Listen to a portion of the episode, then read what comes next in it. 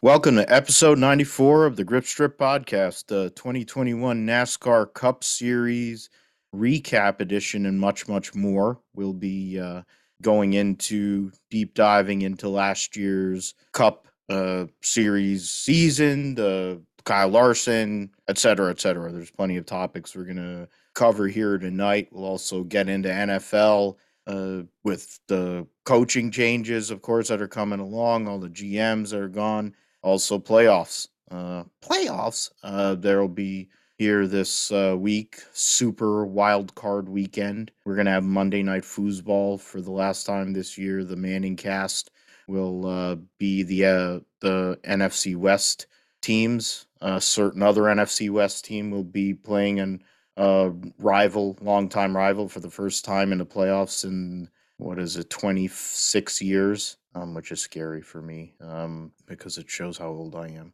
Uh, but yeah, the, the, we'll get in all that. Um, we'll talk about other news and notes of the uh, that came out this past week in all forms of motorsports. And uh, Josh will have his sim segment amongst other things. So yes, let me introduce the get the panel. Uh, of course, my co-host Josh Fine. What's good, brother? I'm doing great, Phil. It's uh, glad to be back on the show this week and glad to be on this roundtable discussion here. Absolutely. And I was able to call in a couple of friends here, uh, former co like uh, co-host or host and uh, a social media influencer uh, for sure and i mean it in the most kind way because actually there's good influence uh, that this gentleman is doing and one of the biggest fans uh, i've met in a long time too um, first, I'll introduce um, guy I did a podcast with for a couple of years, uh, NASCAR podcast, uh, host, former host of Talking in Circles, and still a writer for FrontStretch.com. Um, more time spent as uh, dad to Kale um, and husband. I think that's the main focus for Clayton Caldwell. What's going on, man? Welcome back hey, to the GSP. Thank you. I'm excited. It's going to be nice to talk racing. I haven't done it in a long time, so it's going to be a lot of fun. I figured you wanted to get back on, and now you don't have to be uh, worried about all the other stuff. You just get to talk, so it's it's right. got to be a little bit uh, less stress. Uh, my other guest, another returning guest here to the GSP, is a man who I think may be the number one Baltimore sports fan I know. Um, he also is one of the top maybe three Bubba Wallace fans. Um, I I my fandom goes back a while with Bubba, but the fact of the matter is it's not the level is I can't compete with this guy. Um, he's also a great he does some great work on the platforms. Uh, he also is writing for pitboxpress.com. His name is Phil Spain. What's going on, man? Hey, what's going on? Long time. What's it been since about like last it was some sometime last season, wasn't it? Last yep. time we uh, yeah. Yeah, yeah, we we're gonna make it a little more often. I know you're gonna have more things going on, more things cooking. So hopefully we can do this a little more often. It'll justify me actually watching the races unless yeah. um, Briscoe actually um, comes around here in year two like he did in the Xfinity series. That would make me happy. But um, that's my personal bias aside. We will start tonight with um, Young Money, uh, the guy that won the 2021 Cup Series championship. Kyle Larson returning um, from his canceling himself um, on iRacing and basically getting into not only a better ride, but um, free rolling it to 10, however many wins he had. And it, the, the redemption arc that um, existed there for him not only took place on the in NASCAR, it was on dirt. And basically, if he could drive on it uh, with four wheels, Kyle Larson's been winning more or less since May of 2020. One person that obviously hasn't been affected by the pandemic at the end of the day. Most of us have in some way, shape, or form. But I think one guy that's actually been able to come out ahead is Kyle Larson. And I think also another person's Jeff Gordon, since he's taking over the team soon enough, which will make Phil happy. Um, the fact of the matter is, um, that's his guy. Uh, we lost Phil there. We'll see him come back in a minute. So um, I'm going to go to you, Josh. I mean, Kyle Larson, we talked about it ad nauseum. Uh, it got to a point where I just picked Kyle Larson every week, I think, on here. Yeah, you did. Because I just didn't care anymore. I'm like, yeah, he'll win um, because he won everywhere. Um, it was almost like Jimmie Johnson in his heyday. It was like Jeff Gordon in his heyday. Uh, it was like, okay, he's going to win every week. So I'm like, all right, um, I'm not going to try anymore. Um, so yeah, I mean, Larson, 10 wins, 20 top fives, 26 top tens. That's elite. Um, that's by far, without any question, his greatest season um, in a cup car. Um, he was winning all over the place, all over the world. He won the Chili Bowl again. He won Knoxville, which he's always wanted to. So he got his major, um, offending the NASCAR fans that the the ones that were around for a long time and people that maybe some of his fans that were there before he canceled himself. But he was always wanted to win the Knoxville Nationals, and I kind of thought he would go World of Outlaws racing, be with his brother-in-law, who's now a three-time champion of that series. Um, but instead, he's a cup driver again, and he's going to be around for a long time, huh, Josh? Yeah, Kyle Larson this year, we thought, or in 2021, you know, going in, we didn't really know what he was going to do. I mean, obviously, being in the number five car, coming back uh, to NASCAR after his time off and uh, getting into the uh, Hendrick Motorsports stable, um, it was almost kind of ascending into his role there because you know, we saw kind of what he could do at Chip Ganassi Racing, especially in 2017. He had a four win season there and competed with Martin Truex uh, for the regular season title there uh, that year, and we saw kind of what he could do. 2017. Yeah, 2017. Yeah, and what he could do there, and and uh, you know, going into that that playoffs, you know, kind of faded away, and then uh, didn't really have much. Uh, you know, he had that one highlight at Chicagoland in 2018, then kind of didn't really do anything. 2019, now 2020, and then uh, going into 2021, you know, goes out and dominates and eh, from the start, I mean, once you saw what he could do at uh, Las Vegas, dominating mile and a half tracks, that's basically what he did the whole year. He dominated most of the races at the mile and a half tracks, won a bunch of the road course races, and then even started to win on short tracks as well. Uh, the only place that he, you know, he didn't really uh, have much competitiveness was on the super speedways. He's not really known as a super speedway racer, really. Um, I mean, he was kind of there at the end of the Daytona 500, but um, you know, ended up getting caught up in the last lap crash there as well. But you know, he dominated the entire year and established himself in the Cup Series. And you know, people for years said that him being in a Hendrick car, like when's it going to happen? You know, being kind of in because you know he was kind of uh, committed to Chip Ganassi, right? And it was always going to be committed to him. And then you know the incident happened, he got released, and then Hendrick picks him up and you know has to. He's basically self-funding uh, Kyle Larson's uh, ride there, and then Kyle Larson comes out and dominates at Hendrick. And you know people said for years, like I was just going to say, he's if he ever gets into a Hendrick car, like watch out. And he did exactly what people um, thought he would do if he was actually in a really good car. So um, this year in 2022, he's got to defend his title, and we'll see if he's able to repeat this performance uh, in the next gen car.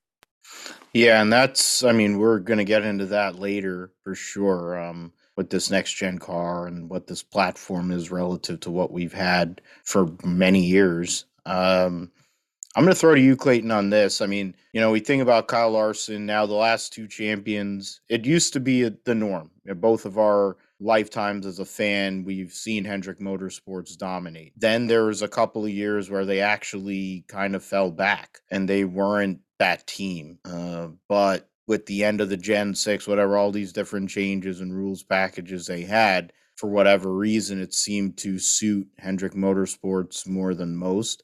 I think the road racing aspect of it, uh, with their, I think their car that they have, their track day car, um, I think has played a role into that. But then also you add the notion of um, their ability to win on those. They couldn't win on cookie cutter tracks, but they were able to win on smaller tracks or road courses. Um, they took advantage of that. And then once they had the pace on these cookie cutter tracks, it really was going to be out of control. Um, Larson was able to take advantage of that. Cliff Daniels in his first year, um, with you know after working with Jimmie Johnson, being picked by Jimmie Johnson to be his what ended up being his last crew chief.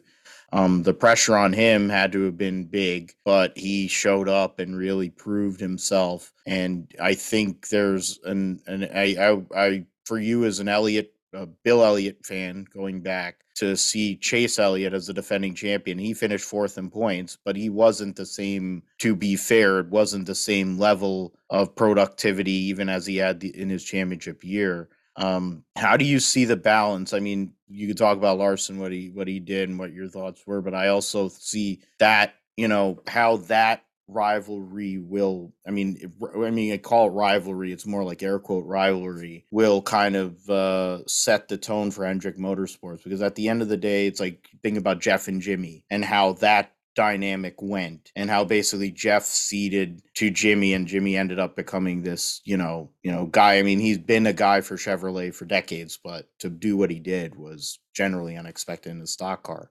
Um, is that a changing of the guard at Hendrick, or is Chase Elliott going to be able to respond? Because the reality is, he's the marketing, he's the face of, or one of the faces of the sport. Um, he's the most popular. He'll be the most popular driver in perpetuity, I guess. Um, and but Larson went in there and knocked it knocked him out clean early, and it really wasn't much of a. And he beat him heads up too in races, which um, I think is interesting. That whole dynamic, especially because Chase is not big on talking, just like his dad, but he, you know, he showed it Bristol with Harvick, but you know, outside of that, um, kind of plays it cool. And he hadn't really said a whole lot about, you know, what Larson brought to the table. But I think things have changed now at Hendrick Motorsports for sure with Larson's uh, domination last year. Well, I don't think there's any question. And, and, you know, funny thing, not to get off topic, but about Hendrick Motorsports, when I think about them, you know, there was a time about four or five years ago where they had Jimmie Johnson, Dale Earnhardt Jr., Jeff Gordon,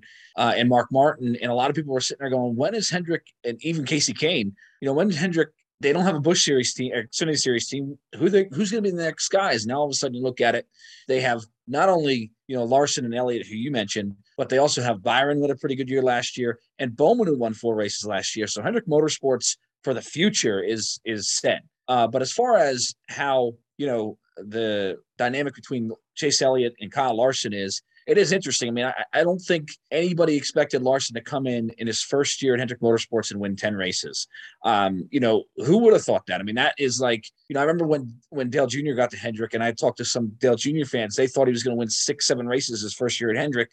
And I kind of sat there and said, whoa, whoa, whoa, pump the brakes. He's in his first year there. Uh, he ended up winning nine and 10 years, but that's besides the point. But uh, nobody expected Larson to come out and win, especially with an unproven crew chief. I mean, we knew Cliff Daniels a little bit. Jimmie Johnson, obviously, like you said, picked him. but I mean, it was just a year that he couldn't have dreamed any better.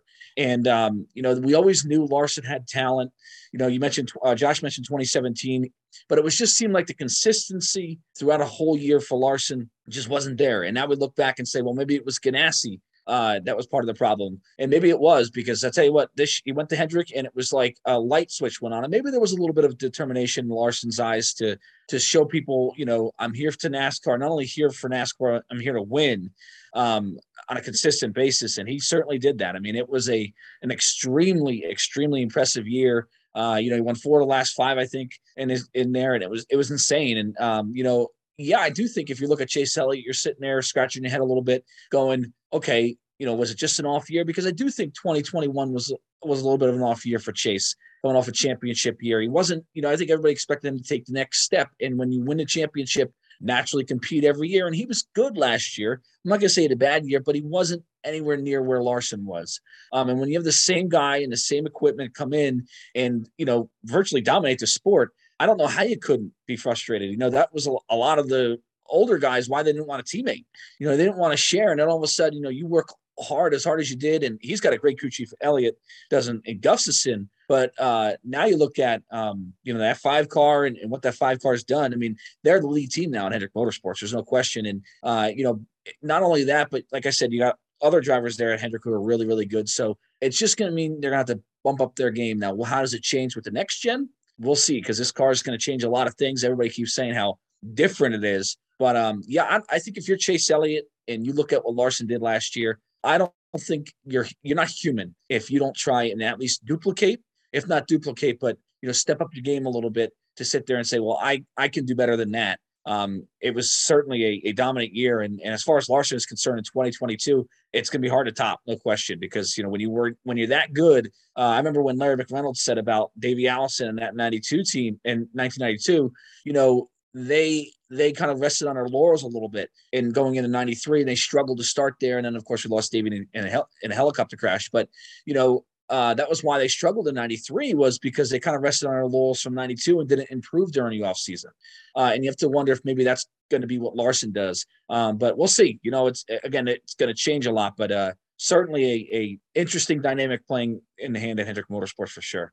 Yeah, absolutely. I I mean, with Larson, I don't think I think he only has one gear anyway. Um, that's fast, or as fast as he possibly can, and turn whatever way he has to turn. So I, I don't think that's going to change per se. But now it's the first chip he's had, I think, in any major motorsport. Um, he's won lots of races, of course, but to to be the Cup Series champion, there is more. You're going to be asked to do more. You're going to have to do more media. He's going to actually have to do um, be a bigger face than what he was last year. He basically was a ghost outside of jumping in the car and and putting it in victory lane.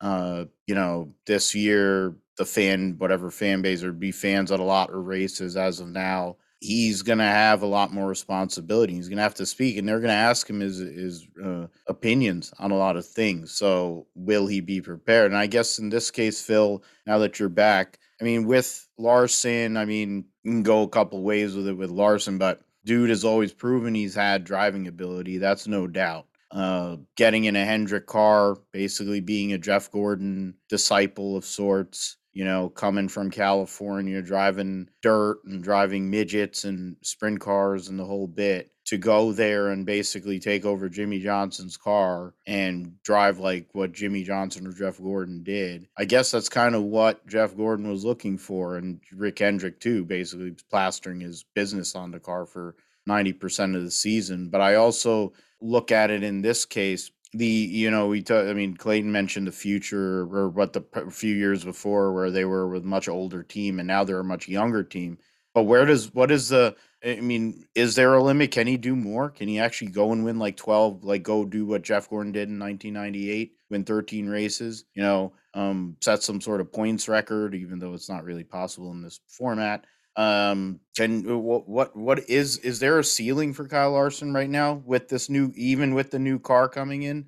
Or are is he going to come back down to earth and actually be around the level of his other teammates and then kind of have to grind this one out which would be interesting to see larson have to do? I mean the consistency the stats were there the consistency was there. He won a hell of a lot but you know if he doesn't get as many wins it's more of a timing thing with wins anymore but what are your thoughts on what larson did last year and what he could do maybe eh, eh, to for an encore in 2022 right. Oh, you know, for 2021, that was uh, it. Uh, to me, I would put it in the realm of saying that was an outrageous season. It's one we haven't seen in a long time where a driver went out and won races and then, you know, wins a lot of races, you know, won 10 and finishes up with the championship. Whereas, you know, we've had guys that due to this points, uh, you know, due to our, let's see, yeah, can you hear me? Yeah, I can. Yeah, I'm there. Okay.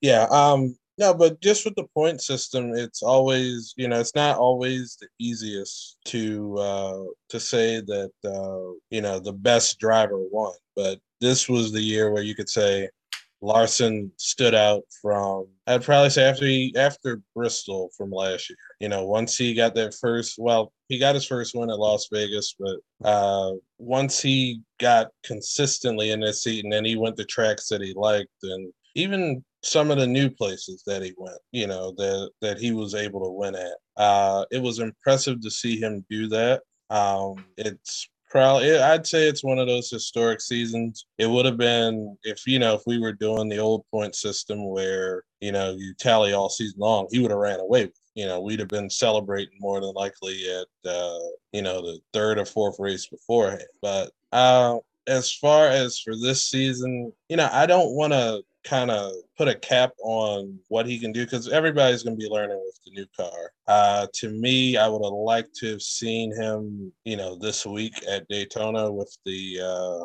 next gen car. I'm not sure if he's done a super speedway test yet, but it would have been nice. But I know he had the chili bowl and everything, which is understandable. Um, but you know, to win like you were saying, to get to that uh, record of you know 13 wins, you might as well set a modern era record 13 wins. He's going to have to do a little bit better on the super speedways, but at that, those races are out of his hands. Honestly, once we, you know, he's just a victim of the the draft and of the uh, Packers at that when he gets in those accidents. Uh, you know, his track rest track records at you know Daytona and Talladega haven't been the best, but he's gonna at least have to win one or two of those races. Uh, you know, we can we know now he's good on he's great on road courses. So uh, rather like to I, am excited to see when we get back to uh, Sonoma. You know, now with them changing the layout, see how he does there. But honestly, I think with us going in a new car, that is going to be I, would give him a pass if he doesn't win double digit races because i think we're all in that learning stage. So it's not going to be I, I, don't expect give it a second here. Yep you're back. Oh, okay yeah um no i was just saying yeah i don't expect to see too many dominant you know dominant uh, uh you know dominant teams until about halfway through the year because we're still all learning and once one team kind of gets the hang of this new package with the 670, uh, I think we'll be good. So, but uh, as far as Kyle, the sky's the limit for him. You know, he's still going to do what he wants to do on the track, on and off the track. And uh, I don't know if he's going to go back to back. And to kind of add on to uh, what Clayton was saying about you know the future of Hendrick Motorsports. Now it's to a point where you know you have that driver's edge development with JRM and GMS, and well, now I'm not sure as much with GMS now that they're with Petty, but um, you know it's kind of like they're going to be stockpiling people for i guess chevrolet at this rate because there's there's not enough room honestly because you've got four young drivers uh you know I don't see, you know, and they're all still within their prime of their careers. So, uh, but we'll see.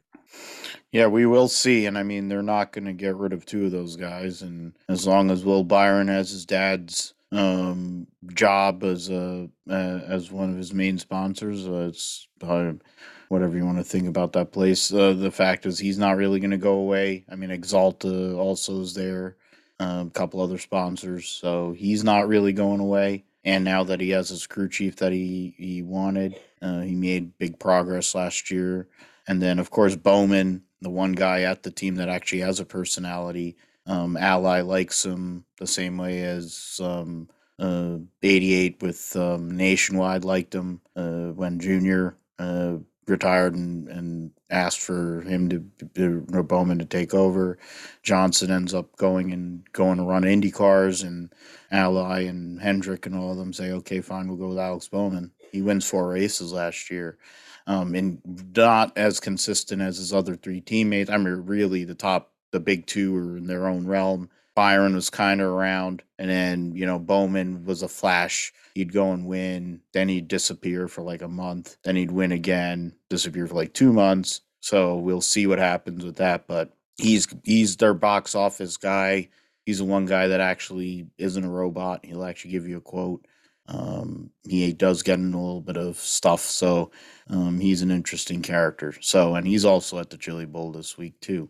Um, I'm trying to think. Three of the four guys, yeah, seventy-five percent of Hendrick Motorsports is at the race uh, this week. So we'll see who. Um, I mean, Larson's going to make the A. I'm not so sure about the other two.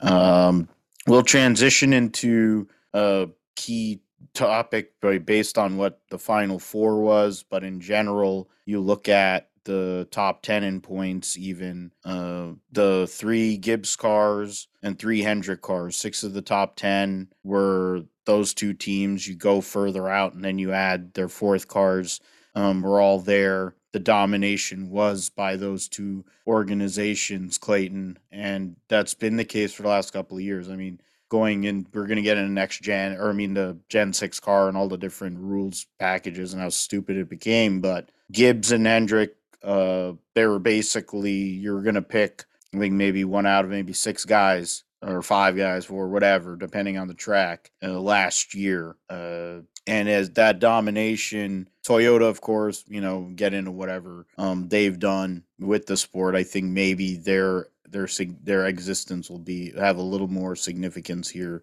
now with recent changes. But the Gibbs guys, were the only ones I really could stay with Hendrick. For a while, it looked like um, Hamlin, yet again, was trying to chase that elusive championship, and he had it. I think, like Phil made that point, like up until about the month of May, Hamlin was uber consistent, you know, top fiving everyone to death and leading the points. But then Kyle Larson started his run in the month of May and then never really looked back. And I think it took him two months to go and take the points lead. And from that point on, um, more or less, Larson uh, had it on lock. I mean, even though he did have a couple of close calls, even at Phoenix, it wasn't um, a clear cut situation uh, for him. But I mean, the whole we think about Gibbs for the last few years. You know, Kyle wins a couple championships. Truex with their their um, uh, satellite team wins a championship last year. You can make an argument that in that race he gave him a shot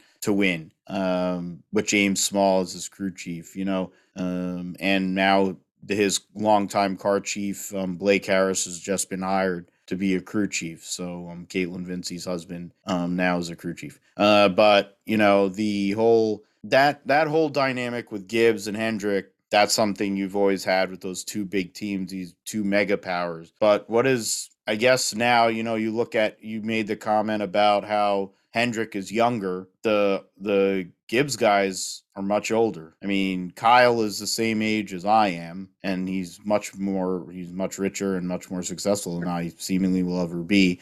Um, but I don't have a mosquito head. But um, the even besides that, he's in his 30s. Hamlin's like pushing 40 or whatever. You know, Truex is pushing 40. Are they going to be able to respond? You know, like what what was what, what did you think of what they did relative to that youth movement at Hendrick Motorsports and are they able to respond? Is Christopher Bell um, capable of taking that next step the way he's proven on dirt over his entire career, being that one guy that kind of can give Kyle Larson trouble? Is it really up to right now? Is it up to Christopher Bell until Ty Gibbs eventually gets brought up uh, into Grandpa's team to go and wreck half the field? Uh, but or whoever else they may get uh, at Gibbs because it looked like they had the advantage initially in the start of the season. Yeah, Hendrick had pace, but then as the season went on, they really didn't have an answer. They were consistent, but it just never seemed like it clicked for them, even though they were the other main team uh, in 2021. There, Clayton. Yeah, and and I think the most surprising thing to me about him about um, Gibbs last year, um, I, Denny to me, him and Chris Gabehart together was such a better move. I mean, he I know he liked Mike Wheeler, um, and he and he still you know respects Mike Wheeler enough to where he runs his operation over there at 23XI, but the performance of that 11 car picked up immensely with Chris Gabehart coming over there as crew chief. And to me, that's been the they've been the the flagship team over there. And and you know, I th- what I was getting at was the big kind of concerning thing for me at Gibbs was Kyle Busch. And you know, you're going to sit there and say, well, Kyle didn't have a bad year last year, and he didn't. But we're used to seeing Kyle Busch, and to me, I always put him in the top three and most talented drivers in this sport. I think he is he can win anywhere. He is he's tremendous. And say what you want about him. I know you know his personality is very off-putting at times, but the man can drive a race car. He drives anything. Uh, he's going to be in the sport a long, long time. But you know, I, I almost think he almost regretted what happened with Adam Stevens a little bit. Um, you know, I know he. I think he may, asked Adam to make some changes with the team, and Adam kind of balked and said, "I'm not going to do it." Uh, and eventually, it, it led to their you know uh, leaving. And, and Stevens didn't really have a great uh, year with with Christopher Bell either. They won early in the year, but that was it.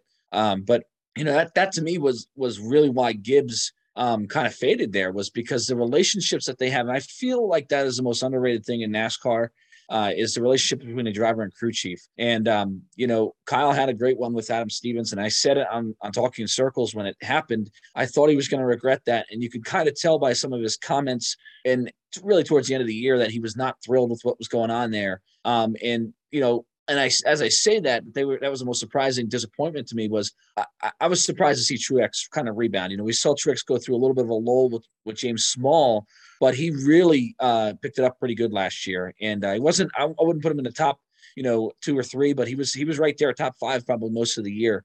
Uh, my concern with Truex and and Toyota moving forward is a couple of concerns. One for Truex, he made some interesting comments about this next gen car. I'm not sure how long he's going to be around here for um, for that you know, and you mentioned it Ty's going to come up and, and eventually replace somebody. I don't know how long Hamlin's going to want to do this. I don't know how long, I, I, but I'm pretty sure Hamlin's going to be around for five more years. I know Kyle Busch will probably be around five more years. Uh, Christopher Bell, if he wins races and successful, if you're Joe Gibbs, you hope he's around five more years. So that leaves one driver kind of, you know, out there, and that's Martin Truex Jr. Now, maybe you can see him kind of go to a hybrid role with the 23XI team if if Kurt Busch decides after this year he's done, and maybe they move Truex over there. That's a possibility. But I'm getting ahead of myself. But you know, Toyota's a very, as far as the future is concerned, they're a very interesting team because they're the one manufacturer that really pours a ton of money into their young kids. But man, they they seem to lose him. You know, it's almost mm-hmm. like Ford and, and, and Toyota laugh, or Ford and Chevrolet laugh at him. Go, you guys breed these guys.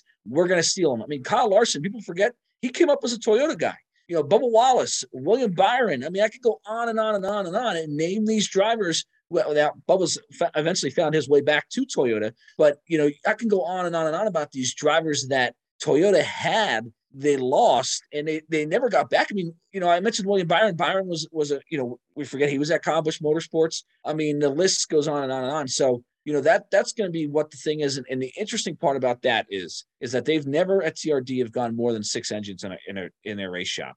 Um, you know, they've always they and if they did have more than six Toyota entries, it was triads, which triad engines were a disaster. So TRD has to you know broaden their their uh their I guess their their scope of, of, of their engines and add you know more race teams, which I think is eventually what they're going to do with 23XI. I think they finally found you know somebody who's got the money to do that and the wherewithal with Michael Jordan and Denny Hamlin together. So I think that's eventually what they're going to do. But you know they just can't keep letting these good young drivers get away. Um, and you know it makes you wonder if they're going to push some of these older guys out faster than what they wanted what what they want to do. What comes to mind is my driver, Bill Elliott, in 2003 and 04.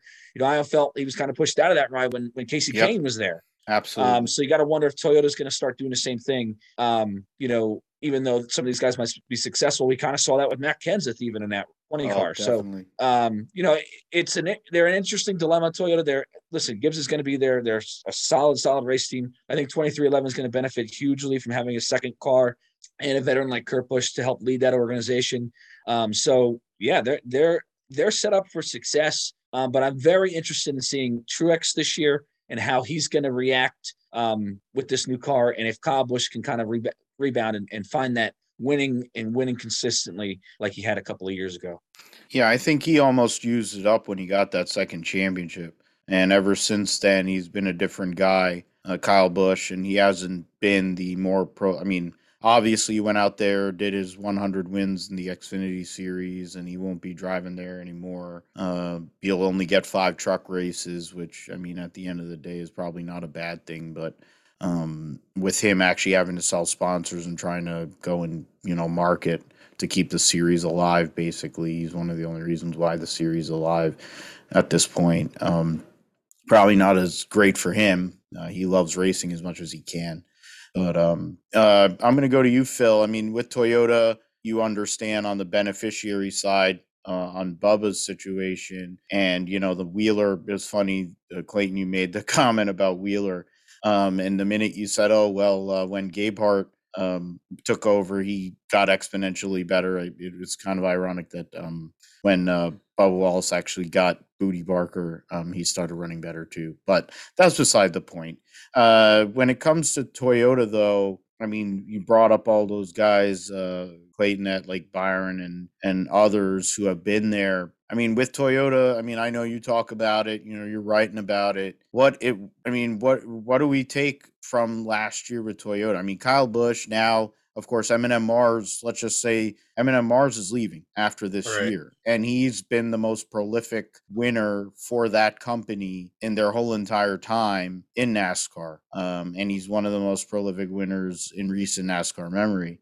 And, you know, he's going to have, you're going to tell me that Kyle Busch, a guy who's got 50 plus cup wins, has got sponsorship issues. I mean, that seems kind of crazy. Um, but you know that's where we are in the market we're in right now you know martin truex's sponsorship situation has more or less been johnny morris for a long time right. uh, a couple other personal sponsors that were there that connected with him uh, at Auto uh, owners, furniture yeah. row yeah and, you yeah. know and then you know he's got his stuff with with um with um, sherry but The fact of Right. the matter is, those are two guys you talk. I mean, Clayton talked about it. I mean, Hamlin also, which we're going to get into here in a little bit. That that dynamic, I think those three guys. Hamlin left a lot on the table for many years. He's been and he's been on that cusp. But Right. then this time it was Larson got him. Other years it's been other guys, but Larson got him this time. Kyle Busch hasn't been the same guy since he won that second championship. And then True, I mean, and and in the case of Truex, you know, it's kind of borrowed time for him. I, I mean, you think about where's Ty going to go? They're either going to sell out Truex or they're going to sell out Chris Bell. And if they sell out Chris Bell, that's going to be hilarious. I mean, it's basically going to go to Clayton's point about how Toyota just runs their own drivers out. It's like Red Bull driver development program in Formula One. Um, I, I mean, when it comes to what Toyota has to bring to the table, um, what do you see? I mean, what what did you think of what they did last year to at least try to compete with the youth at the youth movement at Hendrick Motorsports, the defending series champion uh, in Elliott, and then Larson coming back uh, versus what um, he was able to do here um, in twenty in twenty twenty one with uh, with Gibbs, the whole Gibbs outfit there. Right. Uh, can you hear me? Yep. Cool, because I switched over to my phone real quick because my computer was giving me issues. But um, for uh, you know, for Toyota, like we say, uh, their issue is that there's you know not enough room at the end when it comes to you know uh, spaces for the youth that they're bringing up because you can pretty much say if they're starting in Arca, they're going to be driving for the Venturinis or you know uh, for like the uh, for the Gibbs as well. Uh, but then once you get past you know trucks, which you've got KBM, and then you got other places like uh, I believe no, well, ThorSport. sure, was- Thor, yeah, ThorSport. Yeah, once you get past ThorSport, uh, and then you get to the Xfinity series, it's just you know Gibbs, or you know you still get the guys like Hattori and uh, you know there, there are places where those kids can grow at, but the issue is when they're ready and they're seasoned to go to Cup. You've got four guys that are kind of at the tail end of their career. You know, with uh, Denny, I was doing some research while you were talking. Uh, Denny and FedEx, they just signed that multi-year deal. I think uh, towards the end of last year. So he's at least signed through 2023. Now, whether he stays there, you know, or maybe, you know, somehow he decides to drive a third car for his own team, you know, that's a possibility. You know, that's, uh, you know, like you say with Martin Truex, uh, it's going to depend, honestly, and I've felt like this since COVID started, uh, that it's going to depend on how things go with Sherry because I think at this rate he's really ready to hang it up, but he's you know really he's enjoying himself. Whereas in the beginning of his career, you know how he drove with DEI and that little bit of a lull with Michael Waltrip Racing, where he was more than like uh, you know considered like one of the better drivers there, but uh you know the last couple of uh, last five to six years you know he's having the time of his life and i think that's what's keeping him there uh but i would probably say he, he's somewhat i think in almirola's shoes as well the irony that if those two were to retire you know this year after driving for the same team at one point in time um but uh you know and then you look at kyle you know Kyle's now getting ready to be a you know a father of two. Uh, he's really kind of enjoying watching Brexton do everything, and uh, I like like you say, you know, he loves the race, so I don't see him giving that up anytime soon. Uh, I'm not even well. I'm not even sure how old you are, so that's why I don't want to say how old uh, Kyle is. But um, you know, Well, I'm could- 36 going on 37 here in a couple of weeks. Oh, so. okay, yeah. So, yeah, I mean, he's still got his youth, but you know, we're starting to see where youth is. You know, the younger the better at this point for Cup Series teams. Uh, but the issue is, I really think they kind of lost a good one when they let Harrison Harrison Burton go over to the Wood Brothers. Um, you know, maybe that was just, hey, we need a driver for a year. I don't know how long Harrison signed with the Wood, so um, you know, maybe that's a thing where he takes the seat, but I can't see that happening because they would have just put him in another Toyota car.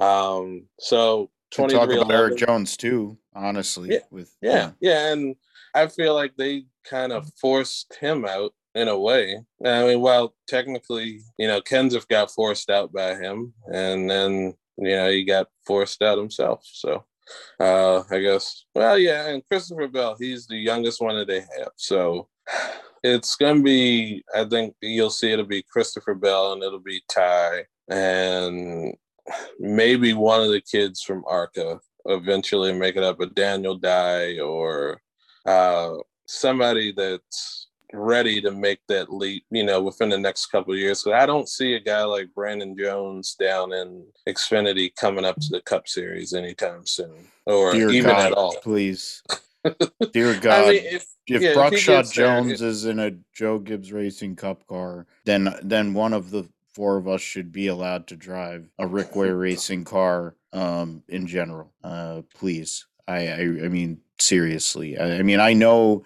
you're. They had Quin Houff out there, um, basically as a moving chicane for two years. Um, and then NASCAR got to them and basically said, um, yeah, just sell your charter, please. We don't want you around anymore.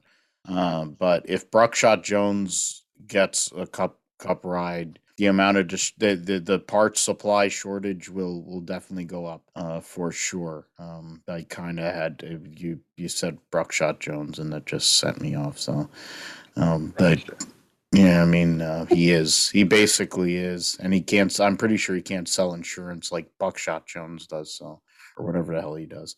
Um, Josh, I'll throw to you here before we move into the um, next topic. Um, I think we'll double up here. Uh, I mean, Toyota has. There's been years where they were the dominant figure Chevy now the last couple of years has been the more dominant, uh, you know, manufacturer. Of course, they have the most vehicles, and then on the flip side, Toyota's the least. So they they're more qual they're more quality than quantity. Chevrolet is the most out there, but in the grand scheme of things, um, are we seeing the start of the decline for Joe Gibbs Racing? Is is with even though they had all four cars in the top 12 in points. Um, are we on, are they in trouble in a sense, even after the year they had, even with Denny Hamlin being a factor in multiple facets of, of the series? And Kyle Busch, is he really, is, is the investment there, at least on the cup side? Is he really as invested as he was in his heyday um, to possibly compete again? Or maybe is this the start of the end for him? Yeah, I think there's definitely something to the question. I think,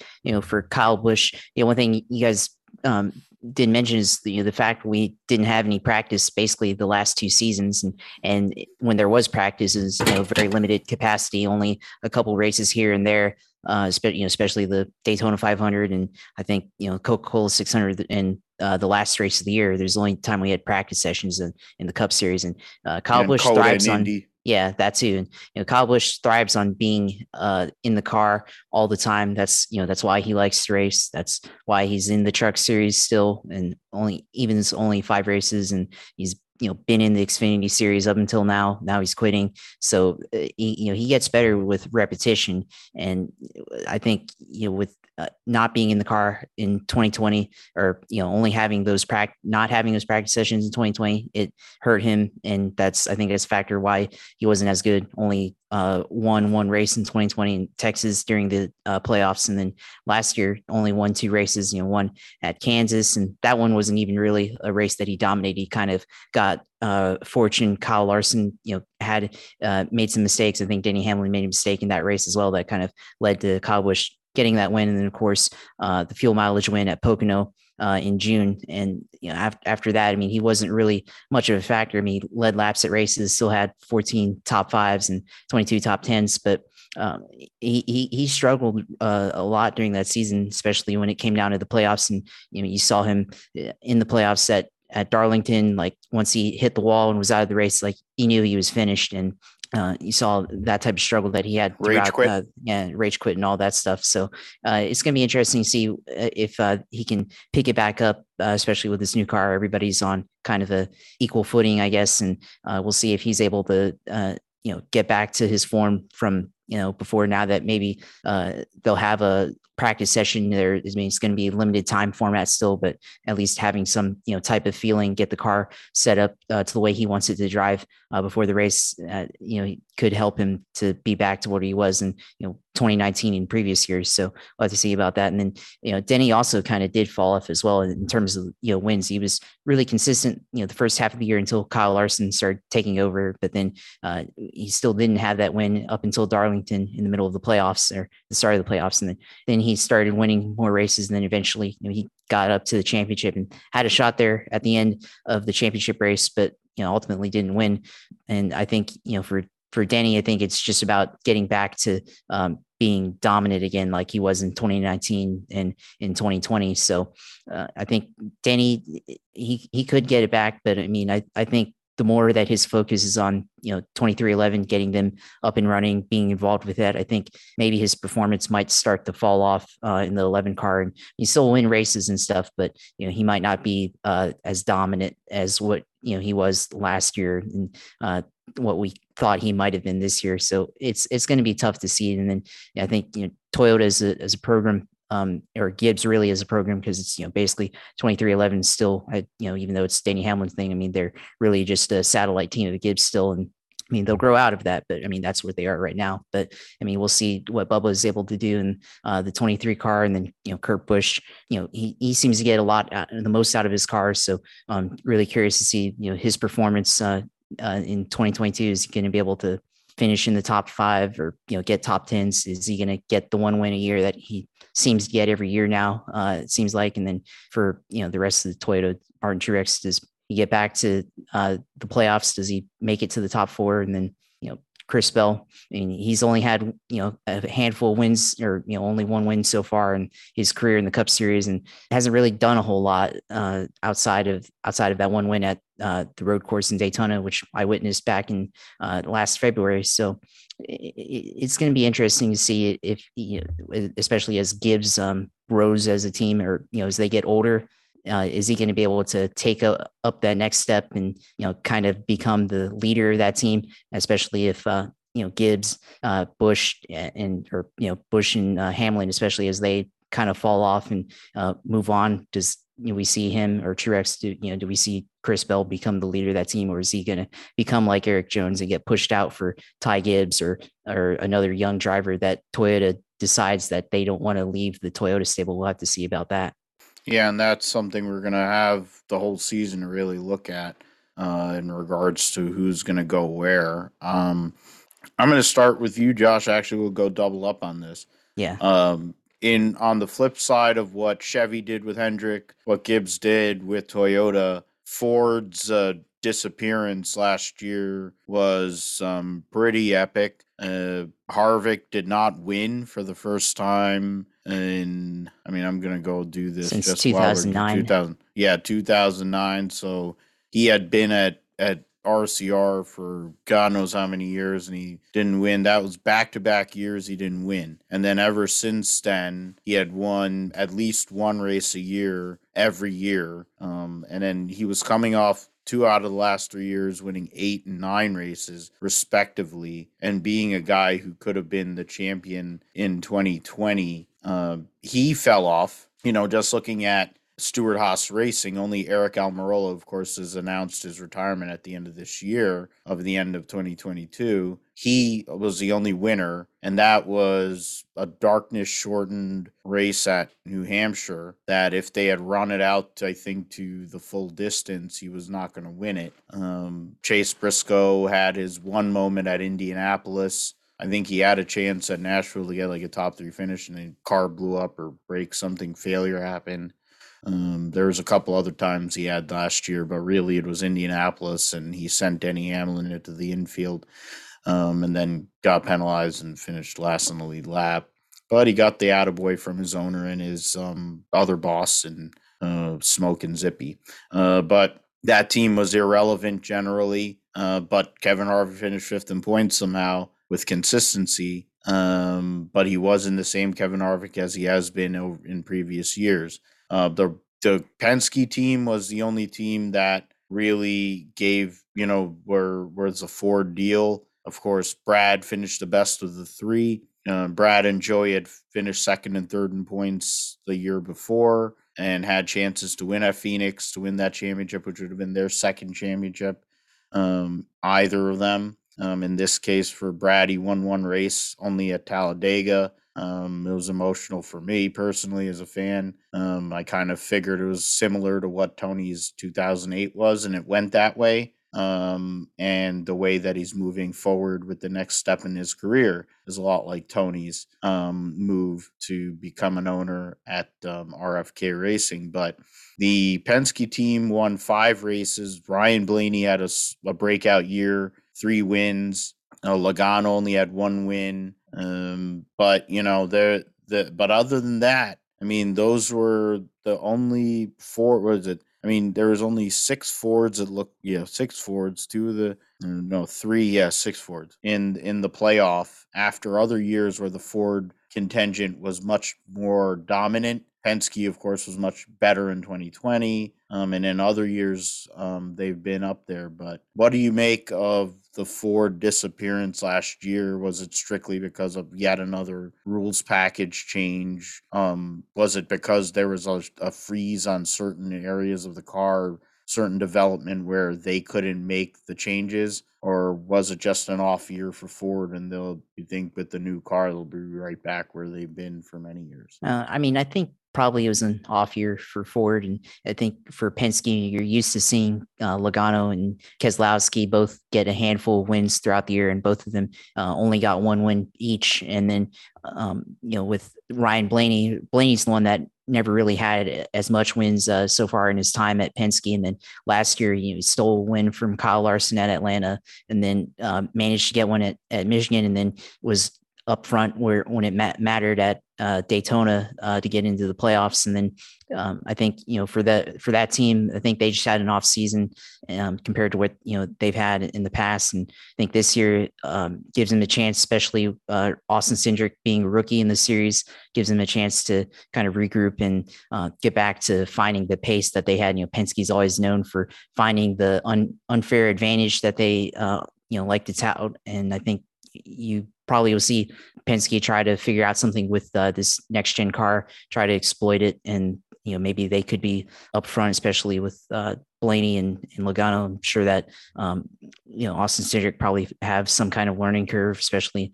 uh, transferring from the Xfinity Series car to the Cup Series. Then I think also for um, Stewart-Haas, as a Ford team, you know, they had uh, they had a really off year. Harvick didn't win at all and wasn't really a factor. And uh, the only race he had a chance to win was Bristol in the fall uh, during the playoffs. And you know, we didn't really see anything else from the Ford team. And I think that's probably most telling is the, the struggles for Ford is Harvick struggles because if he didn't win a race uh, for them, it was going to be bad for the rest of the Ford drivers. Because I think you know, with especially in Stewart-Haas, because Briscoe's rookie, um, you know, the other guys at Ford. I mean, you had 41, not really great driver, Cole Custer, um, Aric Almirola, you know, had that win at New Hampshire, but you know didn't really do anything else uh, in that car and hasn't really done anything much there either. So uh, for that team, and I think you know for Ford as well is a organization as a manufacturer, I think um, that kind of showed where they are off this year or in 2021. So um, it's going to be interesting to see if they can pick it back up as well,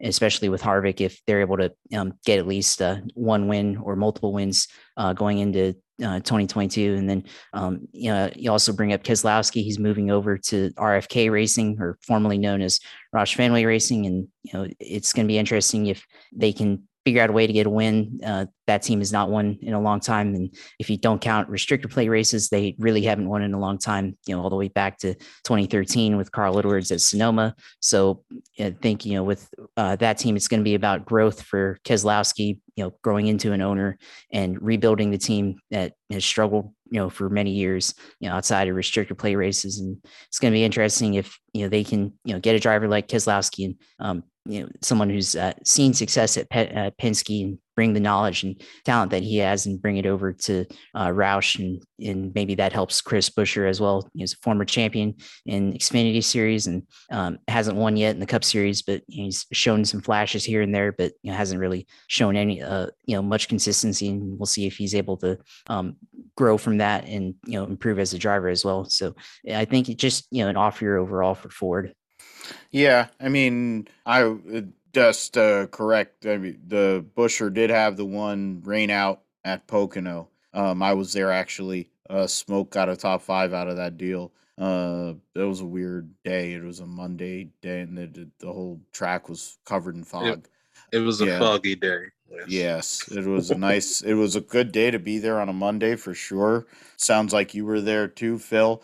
Um, I slept at you know my old friend place and barely couldn't barely function, but we were there and like, all right, let's go back on Monday. Let's have some fun. And by golly, we saw Chris Buescher actually win a race. Um, with um with the Carl Edwards old crew chief Clayton. Um, you'll remember it. Bob Osborne. Bob Osborne, thank you. Um, that was his last win as a crew chief. Um, since um, Front Row Motorsport seems to be a turnstile for crew chiefs, and somehow or another Drew Blickensderfer um, upgraded um, since he's so great. Um, you know the the Ford situation there, Phil. It hasn't been as good here in recent years. There is potential. Uh, the Chase Briscoes of the world um, have shown that. My bias aside, uh, you know the Austin Cindric has taken this huge step forward in um, his career uh, during pandemic and has really become somebody that I think they believe will be a contender. Um, I mean, Blaney is another one. Now they've added Harrison Burton in the 21 car.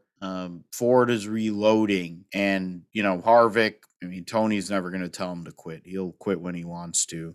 Um, but the rest of those cars, I think the 14 car, Tony, it holds it close to his heart. Um, he let his buddy Bowyer drive around in the back for however many years. Um, but now he knows he has a guy that can really do the job if you give him the pieces and um, the time, and he's going to build with him. Uh, but in Harvick, so it's kind of similar to Gibbs where, or Hendrick, where they have two cars where they kind of know where that's going to be, and then the other two cars are kind of in limbo. I mean, one of them, Gene Haas's best friend, his son's driving it, so I don't think Cole Custer will ever lose his job. Um, kind of like Egghead in Formula One, but I mean, with Ford, it's going to be interesting though. Uh, they there has to be a response this year. Um, Toyota has some people coming up. I'm sure 23XI is going to be growing. We talked about that. Chevy, of course, you talked about Driver's Edge. You know, Carson Hocevar, amongst other people. You know, the McAnally team's going back to Chevrolet. You know, so there's more talent there. Um, you know, with Ford last year, it just wasn't good enough. And uh, does Brad, like I, I mentioned earlier about Brad, the kind of like how it mirrors with Tony, which is crazy since they're both they're doing my drivers. Um, does Brad moving over to RFK bring him back into relevance now with this new card? Is that part of what makes that move more like viable? I mean, there's multiple reasons. I mean, it's you know Brad Keselowski and you know Brian and Kay. You know the loss of Bob Keselowski a few weeks ago, um, and I think there's always been a connection with Brad wanting to be an owner of a team and kind of build something back up because he kind of felt guilty that K Automotive, for all intents and purposes, went down while he was driving the truck um, by the end of their time. Um, so I think he always felt guilty about it. So now he wants to be a guy that can build something up, a Michigan effort, because jo- Jack Roush is a Michigan guy, Ford, all of that. I think there's a lot of connections there, a lot of energy that, you know, like you think about Brad Keselowski, the only thing is missing from his career. I mean, yeah, he probably wants another championship and he had about two or three chances um, to get another one, is a 500. He could go out there in a few weeks' time, win the 500 uh, in his first race for a new team as a car owner in an iconic car after driving another iconic car and, you know, put himself in the playoffs and spend the whole rest of the regular season R&Ding stuff and put himself in a position to possibly get that championship, which like Tony Stewart did, he led the regular season points in 2009 and then, you know, shit the bed in the chase. But, you know, it, it that's the thing. Ken, it's like I, I guess the way we look at it is Ford thoughts on Ford from last year, and I guess in this angle, what do you think about Brad for um as car owner Brad instead of just driver Brad? Gotcha. Um, as far as Ford in 2021, uh, of course, it wasn't their best season ever, but uh, to me, like we said, everything once we saw that Harvick wasn't going to, you know, do his normal eight or nine wins, I kind of started to realize that maybe Ford wasn't showing everything that they could have shown last year, but that was on purpose. Now, knowing that, you know, we had a new car coming this year, did they hold back, you know, and say, oh, well, people are counting this out, you know, uh, we'll go into the next gen car with you know a, a, a fresh sheet and will be able to go out and compete starting day one. And even if you looked at practice today at daytona uh, the ford drivers were the ones that were being the most you know aggressive out there you know. Now granted you're already dealing with uh, austin cindric who is kind of aggressive on a super speedway uh, but if you looked at practice the way he was uh, pushing harrison burton around um, and, you know, even Harrison was saying that he ran a lap. I think when they were doing the tandem, uh, he ran a lap where he thought he was going slow, but it ended up being one of the fastest laps of the day. Whereas if you are listening to, you know, Chevy and everyone else, they were saying that they felt that their tandem or their uh, pack racing was a little bit slower. Um, you know, uh, but that that's you know plate racing and everything. But as far as Ford, to me, and this is going to come as a shock to I'm, I'm sure a few people, but one of the more consistent guys last year was Michael McDowell. If you think of it, you know, he went, he goes out and wins the 500. You know, debatable on how he won it. You know, but um, you know, uh, then he followed it up at the road course, and even on other road courses, you know, he at least was he was there getting top tens and top 15s, and you know, of course, they had moments where he did shit the bed, but uh, you know, that's that's that's racing. But if you would have told me before Daytona last year that Michael McDowell would have been in the playoffs, now I might would have guessed that they might would have won Talladega or something like that, just because it's unpredictable. You know, I didn't expect, I didn't even expect them to make it out of the first big one at Daytona. So there's that. Um, but I don't know. It was just like for Ford last year, they had a horrible year organizationally, but. Well, I guess you can say organizationally in the cup side because if you look at the uh, if if you look at Xfinity, you know Austin Cindric tore that up. Um, but it, it, I don't know. It's just like for me, I'm I don't want to buy in completely on Ford for this year. Uh, but I feel the same way about a lot of uh, a lot of the manufacturers. But as far as Brad with uh, you know RFK, which is going to be kind of odd to say, I think of the football stadium more than I do uh, more than I do the uh, the team. But I, I don't know. You know, eventually I think at some point, maybe three or four years from now, maybe, you know, they buy out Jack and Ford steps up a little bit more financially. Uh, you know, and I could see, you know, it becoming, you know, K automotive, you know. Uh, but I don't know. I don't want to say that it's Brad's way back in the relevancy or as far as, you know, a fresh start or give him a different view on it because he leaves from Penske where, you know, if he wanted to, you know, he probably could have raced there for the rest of his life or, you know, the rest of his career. But, um, you know, now he goes into this, whereas now it's your money plus, you know, uh, Jack's money and then the money from uh, the Fenway Sports Group. You know, I mean, does it say, you know, does it look on the surface like it's a good thing? You know, yeah, it does. It looks like, you know, they're going to have the chance to put assets together to be a, you know, get back to being a competitive team. But therein lies the issue. You know, now you've got Brad coming over thinking that he has to prove himself, you know, and he's a champion. He doesn't really need to prove himself. He's won the uh the Brickyard. He's won everything like you say but the Daytona 500. How, you know, and then you've got a guy like Chris Buescher there with him and it just, you know, Chris is hot or cold, you know, he had a bunch of great runs last year, but you know, you don't know what you're going to get this season, and especially with a new car, you know, does this go back to being that Roush Fenway that ran, you know, that was pretty much also ran, you know, uh, you know, I, I don't know how much uh, Chris was able to learn from being with Ryan Newman because it seemed like Newman was more reserved than he was anything, but.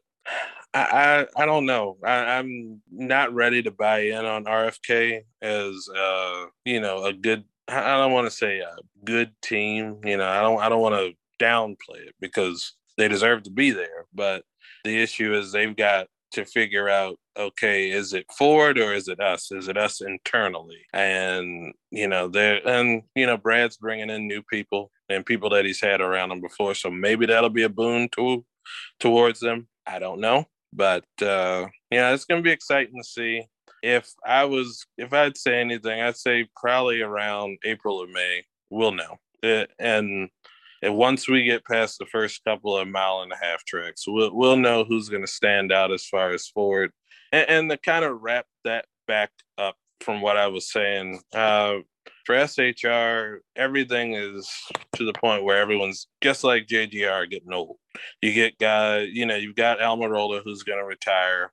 Uh, Harvick has said, I think he said on the Dale Jr. download that more than likely, I think 2023 is going to be the last season for him. So, and that's at least just to get a goodbye tour in. Um, we'll see what they're going to do, but see that that's where the issue falls because they don't have, you know, they they've got the Xfinity team, but you've got Riley Herbst. Yeah, Riley Herbst, or as I call him, terrible Herbst.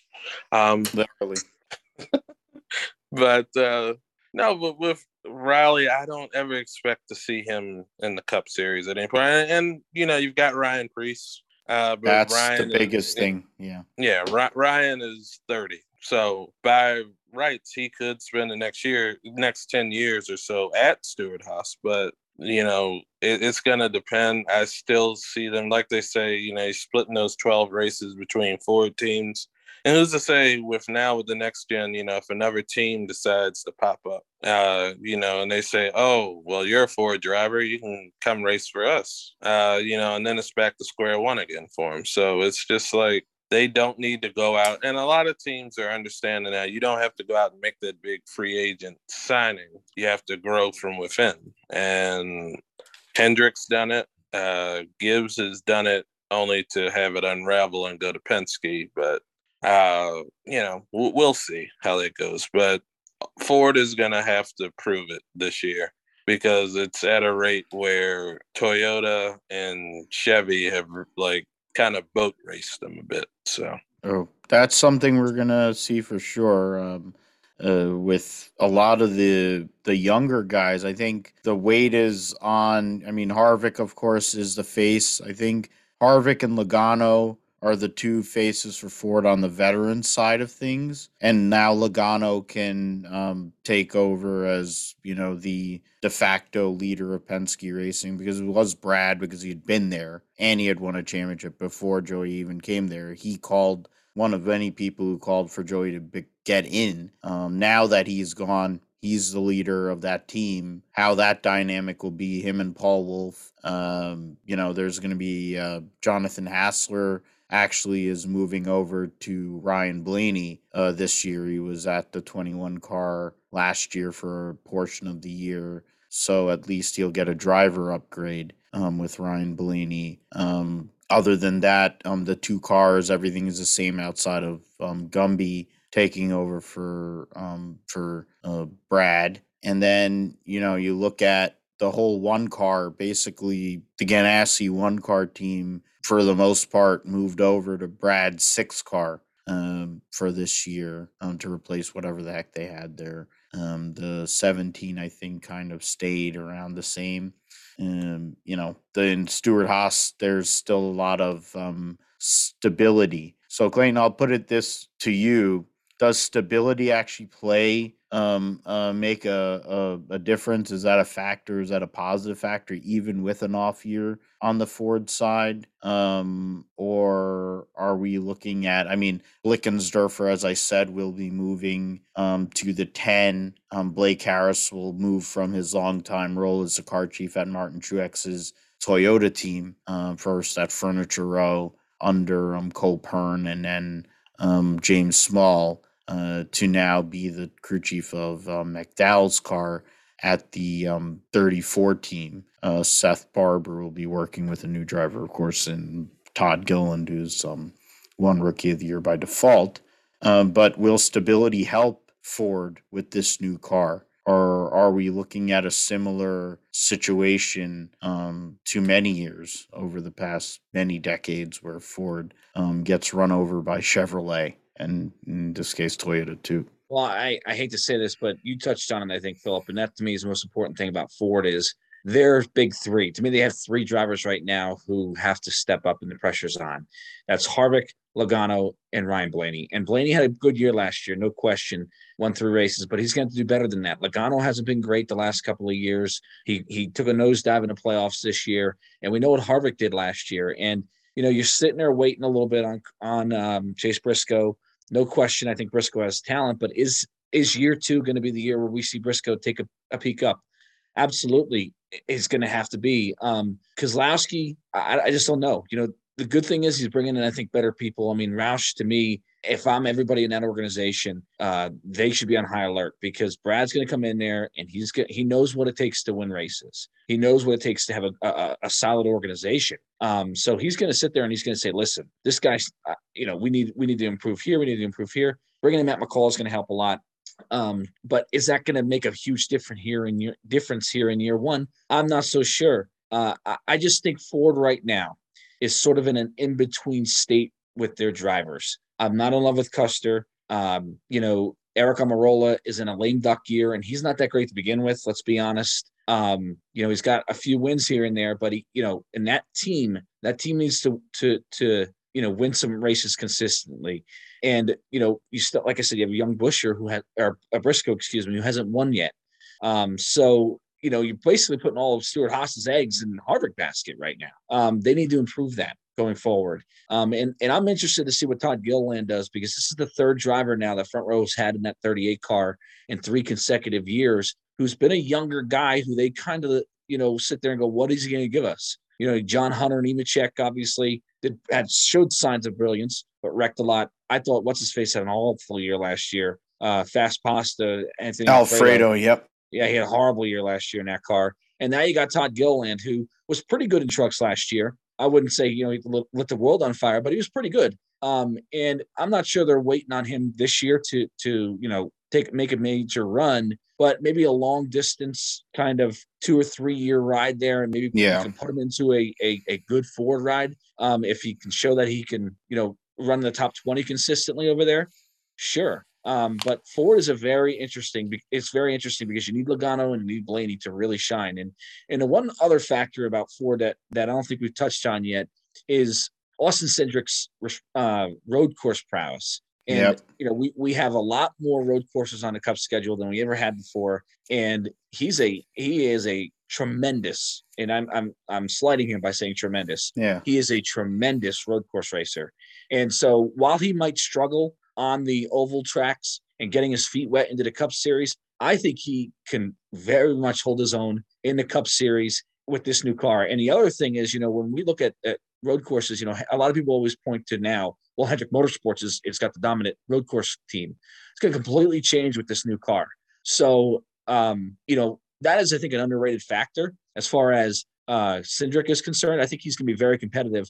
The one hire I didn't understand, and I don't mean to slight him. I know Phil Spain was very high on him, Uh, I would have personally tried to keep him in the Xfinity Series a couple of years. I know he's bringing in some additional funding there for that 21 car, but Harrison Burton, uh, you know, he's a good young driver. I love Jeff. I love his dad. I thought his dad, you know, his dad was very underrated driver. Um, just don't understand it. You know, maybe they looked at it again as a long-term solution there. There wasn't a whole lot of, of moves to go out and get a guy. But to me, I would have tried to go out and maybe try and, and put an Erik Jones in that car and see if it could strike gold there. Um, Harrison Burton was a very interesting hire. And again, maybe it's the additional funding thing and Ford taking a long-term, a long, you know, we don't really have a, a, tremendous Xfinity Series team. So let's try and steal one of Toyota's drivers, put him in a cup car, keep him happy. Yeah, he might struggle for a couple of years, but at least he's going to be, you know, in a, in a competitive car. Uh, I just thought the Harrison Burton, it was very interesting hire. Uh, no question, Harrison Burton move. So, um, you know, to me, again, it, it's going to come down to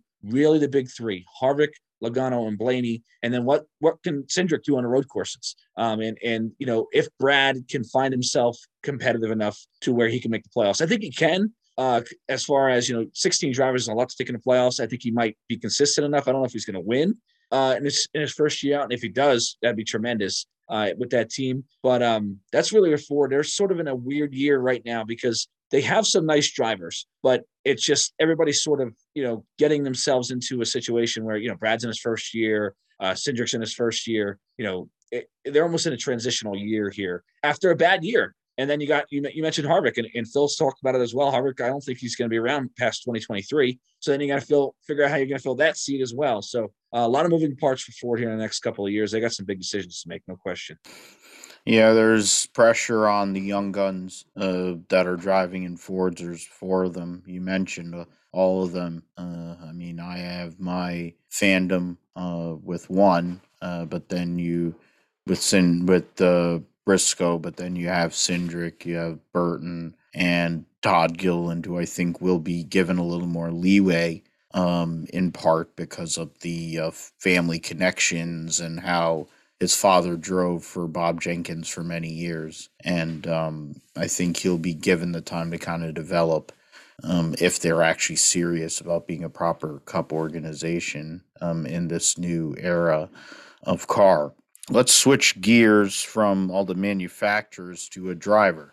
Um, we talked about him, uh, Denny Hamlin. He um, has been a guy who's been in this sport for many, many years. Uh, he's won, you know, tons of races. He's been a factor basically from the moment he's been in the Cup Series of, uh, you know, 46 wins, and he's finished in the top five in points with the last three years. And he, what is it, uh, four, uh, five, six, seven times in his career. For one during his rookie year, actually beating the record that Tony had. Um, uh, Tony finished fourth in points in his rookie year. Um, finished third. Uh, won two races, both at Pocono. Uh, blew the left rear corner off of his car in one of those and spun out in tunnel turn. But um, I mean, Denny Hamlin's relevance as a driver, he's a great driver. He'd be a Hall of Famer, of course, in the NASCAR Hall of Fame parlance.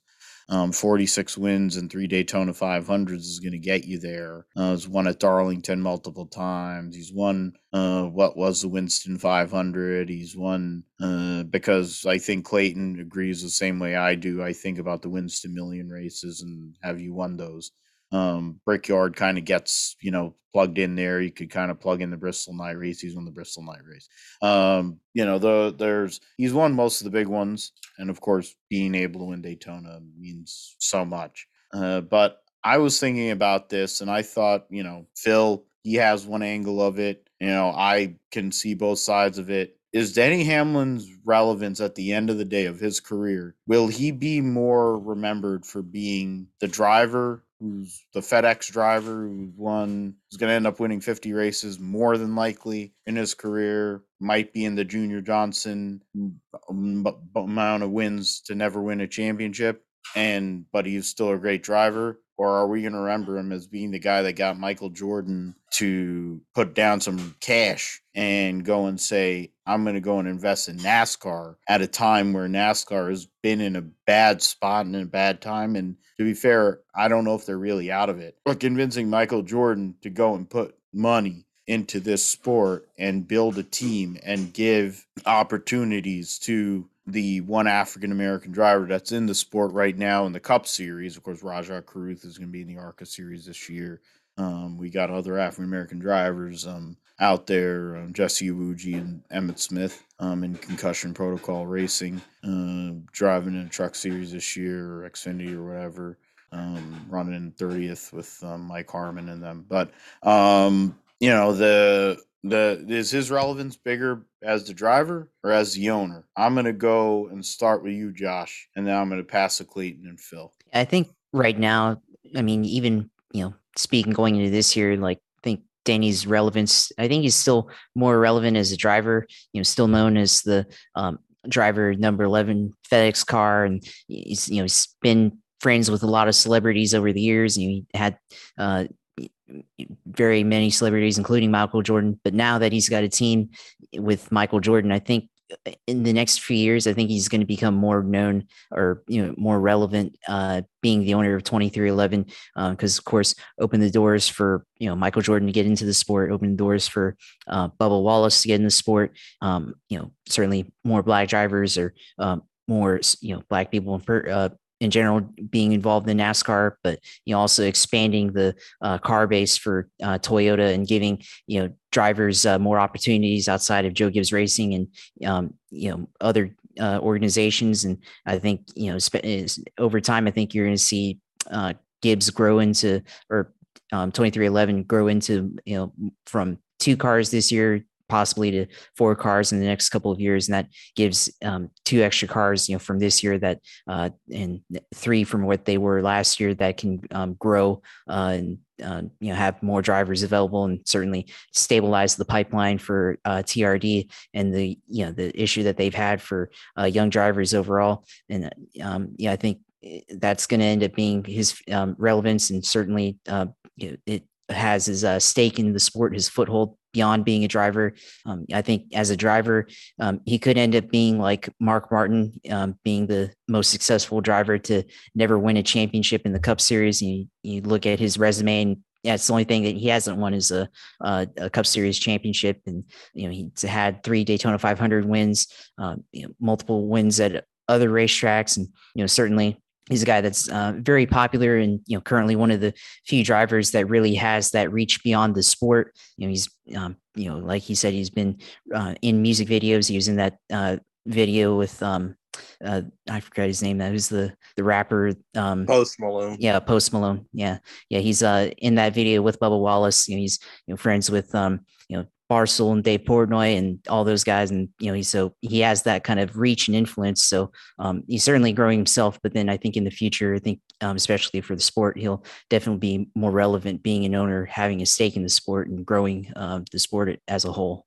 Yeah. I mean, there, there is, I guess, where you can take it from the perspective of now. And yeah, he's still a relevant guy. You could go and um, get that uh, fourth Daytona 500, which he was close to for the last couple of years, actually, um, make himself second of all time, uh, second all time in Daytona 500 wins uh, here in a few weeks' time. Uh, Clayton, I'll throw to you. I mean, you know the history of the sport like I do. I mean, frankly, I think you know more uh, history and you're uh, buff in that way. Uh, you know, Bill Elliott guy, so you're Daytona 500 he was great at that race, and Denny has shown to be great in that race in the last five, six years, actually.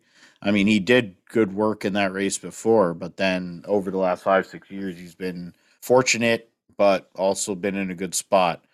Uh, but is it, does Denny, I mean, I think Denny Hamlin has become a bigger voice in the sport now than what he was prior to becoming car owner Denny Hamlin. Um, I think he had a voice, and I'm sure people listened. And he's won 40 something races and has been a contender for many years. And of course, FedEx believes in him enough that that he's never going to lose a sponsor.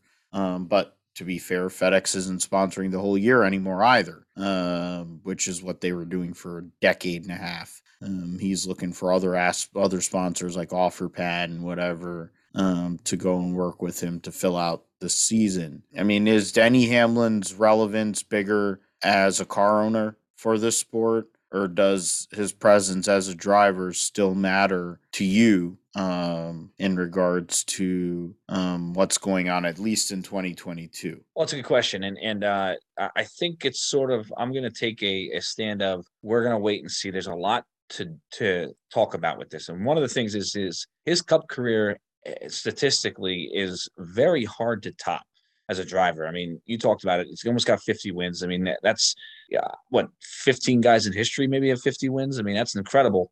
Three Daytona 500s. Uh, you know, if you win another one, you put yourself in with two two names, Petty and Cale Yarborough. That's it. If he wins another Daytona 500, uh, and if he gets a championship, you know, great. But that that's a damn tough career to top. And when you look at his ownership deal, we've seen a lot of drive. I mean, a lot of a lot of famous people come into this sport Brett Favre, Mark Rypien, uh, you know, Troy Aikman and Roger Staubach. I mean, the names go on and on and on over since, you know, Julius 20 or 30 years. Julius Erving, all these guys have come into this sport and it was short lived. And for one reason or another, um, aside from Joe Gibbs, Joe Gibbs has really been the only kind of celebrity who really established himself before he got to NASCAR uh, and then bought into a team. Everybody else has kind of faded um, for one reason or another. And this new car has certainly, I think, changed the um, business model of this sport immensely. And it's going to change the business model of this sport immensely. Um, and if that's the case, and if this car does what it is supposed to do, which is, you know, give these owners uh, a break on these race cars, give these owners, you know, give them a little bit more, you know, bang for their buck per se. If that's what it does, and Michael Jordan's here for the long haul, Michael Jordan's here for a decade. And again, they can say all that and they can plan all that. But until that happens, um, you know, I don't think we will know. But if that's the case, then he will absolutely be more known as an owner because that's going to change the game. Uh, you know, Michael Jordan is a huge guy, and you know, Bubba Wallace is a is a really good young driver. And who knows if he would have gotten the opportunity or not without Denny Hamlin and Michael Jordan? But he is now in a premier ride. And let's let's lay on the line. That is a premier ride. That is, you know, I, I think Josh touched on a little earlier that that you can look at those cars now next year as fifth and sixth Joe Gibbs racing cars almost. So, you know, Bubba had an opportunity with RPM, but they're middle of the road opportunity at best. Now he's in a premier ride and he did it with, you know, doing pretty well. Um, but he did it with without winning the Xfinity Series race. He won a couple of truck races. So, but this is an opportunity for him to shine. Um, and if he can do that and Bubba can can take that, you know, and run with it. And we get a little bit more diversity in this sport as far as drivers are concerned, as far as ownership's concerned, even as far as like crew chiefs and crew members are concerned, then absolutely we will look at Denny Hamlin as a guy who changed the sport immensely as a car owner. But until I see it, and and again, I'm not saying that I don't trust Bubba Wallace because I do. I trust a lot of the a lot of people. The thing I'm I'm still kind of a little concerned about is is the business model change because when we brought the the even the COT out in 2008, that was what this was supposed to do. A lot of people said, well, you know, you're going to bring be able to bring this COT back and run these car COT cars everywhere. You know, you can you can run the same car at every racetrack, and it's going to cost cut the costs immensely, and it didn't do that uh, at all. If I made that problem worse. So until we see that financially and and um, you know it changes it, then then I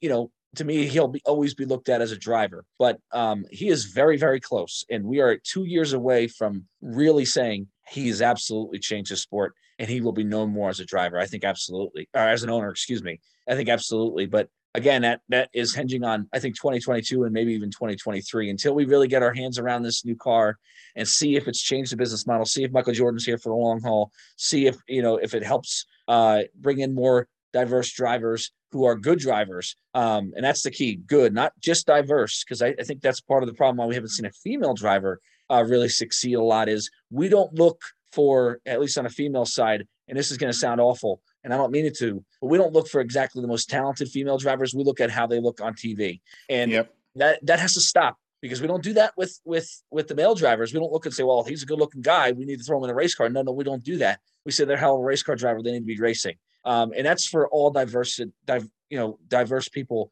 Uh, we need to put the best drivers in the best equipment. And uh, the problem is with the sport is it's very, very expensive. So, um, you know, and, and, you need backing. Uh, and so it, it, certainly makes this sport, um, I, I, think, better in the long haul if we can get diverse in more diverse in this sport, no question. Um, and I think again to answer your question, and, and I know I kind of got off track there, but um, I think he will in a couple of years be looked at as a as an owner, better owner than he is a driver for sure. More impactful, I should say. Yeah, I, I think it's it's a good discussion for now. Honestly, we only have one year of twenty three eleven. Uh, Phil and you as the resident uh Bubba Mark. I don't have to be a Bubba Mark in this uh, situation. Um, but you know, Bubba's situation changed exponentially once you know Michael Jordan put his hand down and said, "Hey, I want you as my driver." He he could have picked anybody. Let's be fair here. It's Michael Jordan.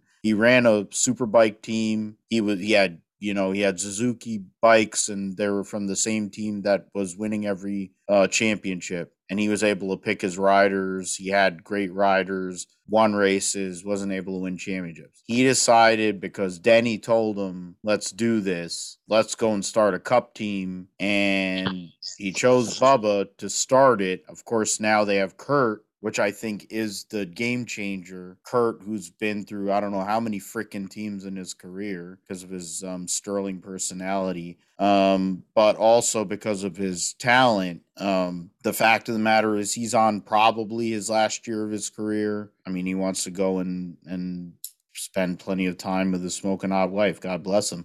Um, but the reality is, I think his last he he signed Denny has signed Kurt because Kurt wants to stay in the sport too. And Kurt kind of is the way he's been saying things in the media is like, oh, I can build something here. So the point is, it sounds like Denny and Kurt are like, yeah, we're going to work together. We're going to build this team together. And it might also connect with Kyle. So who knows? I mean, I'm, I'm kind of getting out of, you know, probably taking it out of context for now, but there, there are a lot of connections there. And I mean, I think you can look at it. I mean, I know you can look at it in one way for sure, but I mean, Denny to me at this point, he's won three 500, won virtually everywhere. I think there's maybe one of the majors he hasn't had. I don't figure he's going to ever win a championship. I don't think he's going to win a championship this year. But, you know, like the guy said, whether it's Mark Martin, whether it's Junior Johnson, you don't have to be a champion to be a great to actually have relevance in the sport, and not only as a driver, uh, but to me, I think Denny Hamlin's relevance. I mean, Clayton said it, it might take two or three years. It will be bigger as an owner. I don't know about you though. Um, you tell me what you're thinking about Denny Hamlin's relevance as we go in from what he did last year and what we go into this 2022 year, since he has a multi-year deal. Gotcha. Um, you know, looking at Denny, and especially with his career, like you say, the only thing he hasn't really done is win a championship. He's been close. He's been on the, you know, on the brink, on the cusp. You know, he's been, you know, cut tires, flat tires, you know, you name it, away from winning a championship. Big piece and, of tape on the grill. Mm-hmm, too much, yeah, blowing the engine, yeah. Um, yeah, it, for him, I think he's not going to stop until he gets that championship. I, you know, somebody like me or you, you know, we we'd be okay with 50 wins. You know, we'd be okay with one win. Hell, you know, but um, you know, we'd be okay with you know 50 plus wins. You know, three Daytona 500s, a Brickyard. You know, just all of these big accolades, and yeah, just give me one Daytona 500 and I'll quit. That that that's there, that, yeah, that's it. That's me. That's one more than Tony Stewart has, so so I'll take that. Same yeah, amount as Davey and Ernie, uh, who are two of my favorite drivers, and one right. more than than Rusty Wallace, Terry Labonte, um, Bobby Labonte. Um, they're all Hall of Famers. I'm trying to right. go through all the other Hall of Famers, so it, it means something. Right. Yeah. So for for Denny, and, and this is the thing that I struggle with though with Denny with his career. You know, he's you could say the best of his generation. You know, guys that started around 2006, 2007. You know, when he first came up, did I expect him to, you know, be what he's become? Not exactly. You know, I mean, he went out and won the Bud Shootout his first time out. Uh, you know, that was impressive in its own right. But you know, from there I could have just said, oh well, that's just uh, yeah, it's a plate race. It's a non-points pan thing. Anybody can win the Bud Shootout, but um, just to see what he's grown into. And like you said, with him kind of finding his footing and finding his voice, whereas, you know, maybe 10 years ago, you would say Denny would have just fell in with the crowd. He would have just been quiet. But now, when you look at Denny, who's the first person to speak up when there's something going on in the uh, garage area? It's Denny you know who's the one that's going to be the outspoken one uh,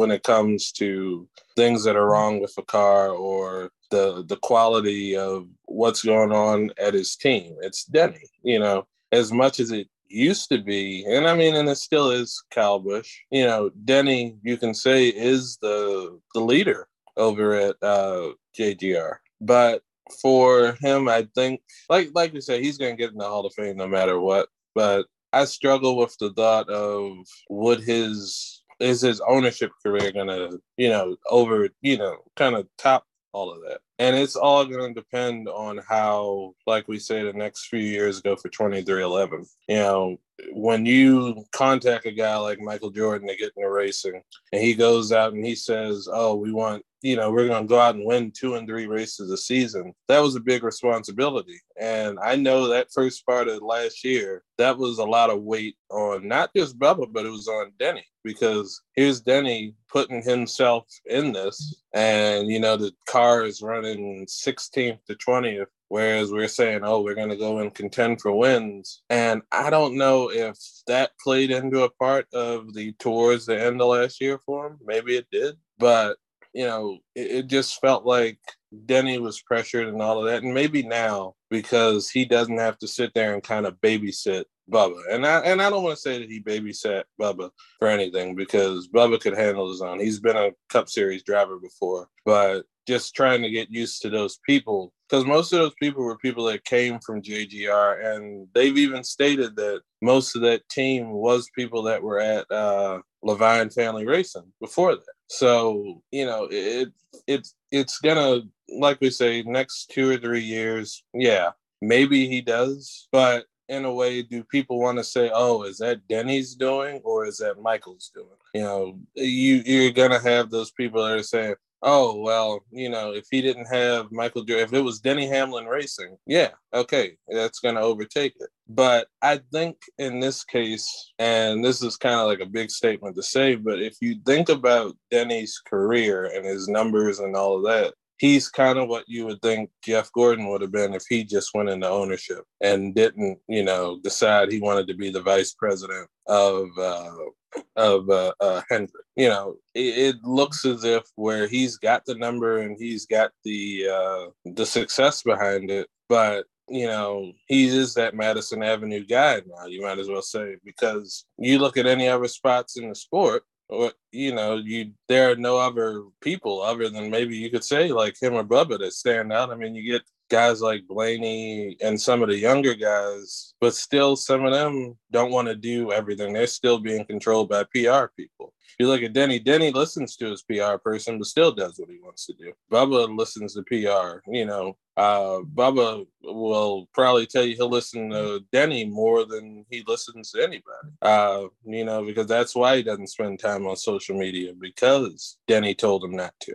Uh, you know, but as far as with Kurt and everything, that's going to be, I'd say, I don't know, because I'm, I'm not sure Kurt's contract, but I know he wants to build something, but as far as building it, I think when he says that, I think he knows that he can be that mentor, you know, and even when he retires, he's still going to stick around.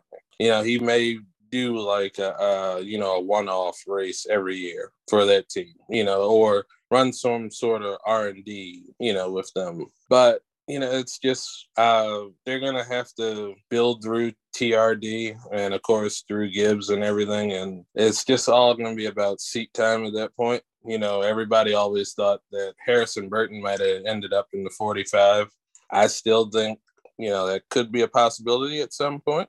You know, maybe that I don't know how long the uh, Wood Brothers deal is for him, but that could have been you know, a situation where you're just getting the seat warm and making sure. But like you say, within the next year, well, I'd say next three years, they're going to be a four car team. Uh, but and then lies in that you know the struggles and the growing pains of three and four cars because not everybody's gonna get the same materials. You know, you see that even at Hendrick. You know, your worst driver won four. Well, okay, your worst driver won two races last year. Wait, oh, how, how many races did Byron win? He only did he only win one or did I think he only won one. Yeah, Yeah, I well, think it was your worst, one. yeah, your worst driver only won one race, but he had consistency.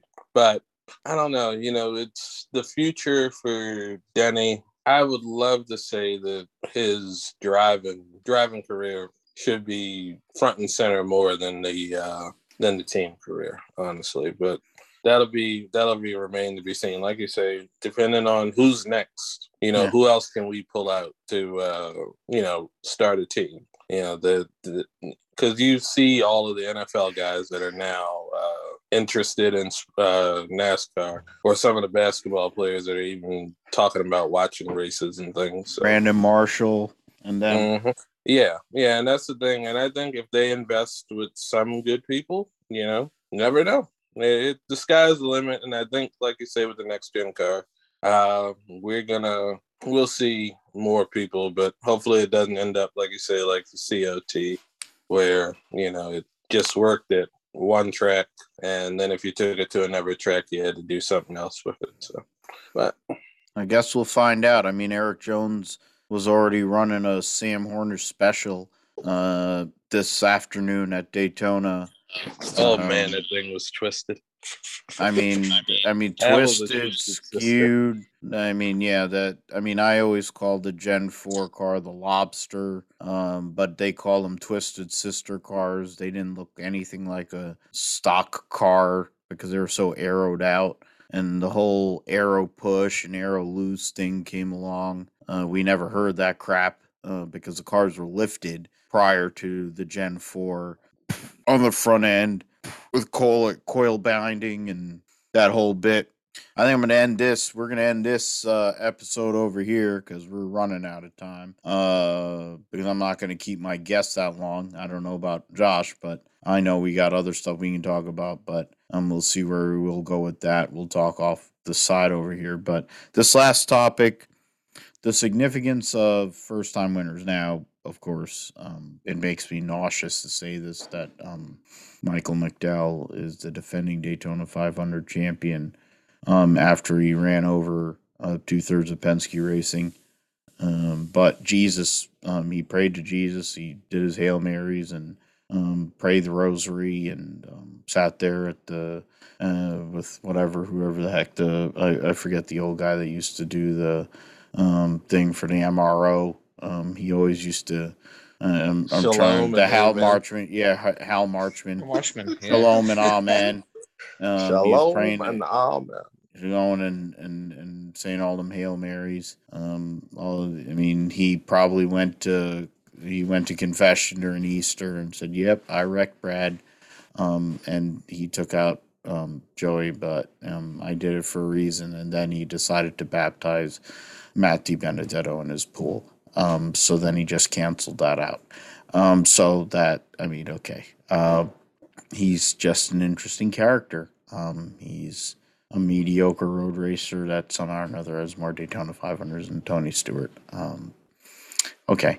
Uh, and then Bubba won at Talladega. Uh, that was rain shortened and made a lot of people mad. Um, the same people that are chanting a certain thing, a certain slogan, which I think we could have another discussion. Um, we'll plan for that here uh, maybe in a couple weeks' time in as a lead up to the clash um, in regards to that particular slogan and idiots that um, wear a certain hat um, referencing that. Um, the fact of the matter is, um, we're talking about you know Bubba and what happened with him and getting that win at home in the state of Alabama. Um, the emotion he showed, the um, bu- you know Bootie Barker finally getting his first Cup win as a crew chief after all he's done in his career and what he's went through in his life and then um, Kaulig Racing uh,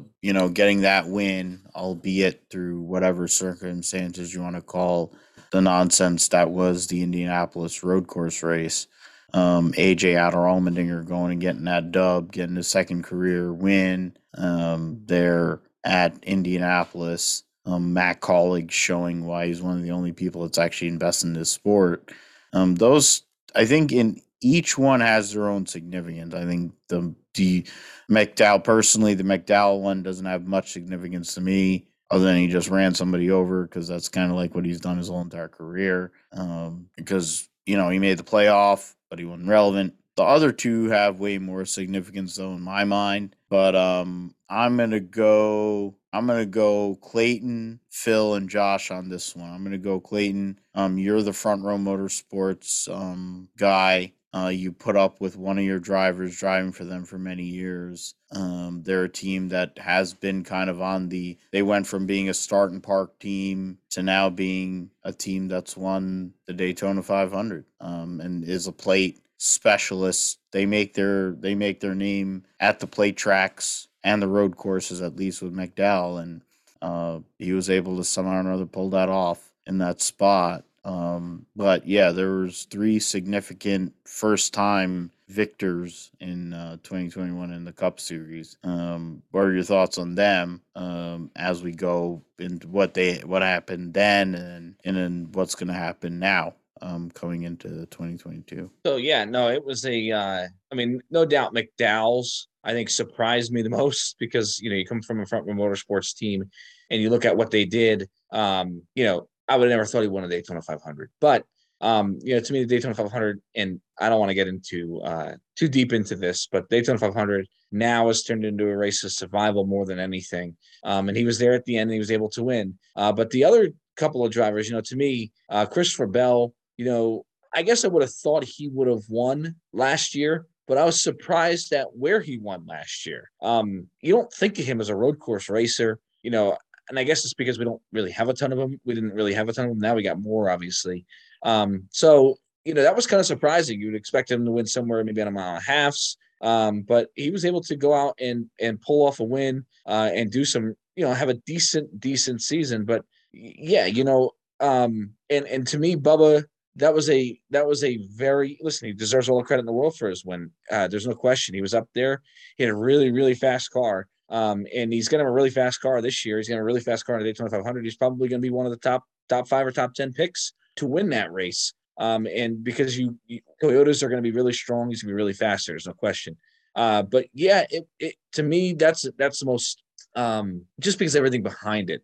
You mentioned Bootie Barker too. That was such a so nice to see. Bootie had so many years on the pit box, you know, with uh, with Haas, and then he went to, to the to 13 car for a while. Uh, it was so nice to see him go out and and you know with his with everything that, that physically that's um, you know what he's had to overcome in his career. Uh, great to see him go out and win as well. So that one to me was was the most special one, and, and to see a new team win.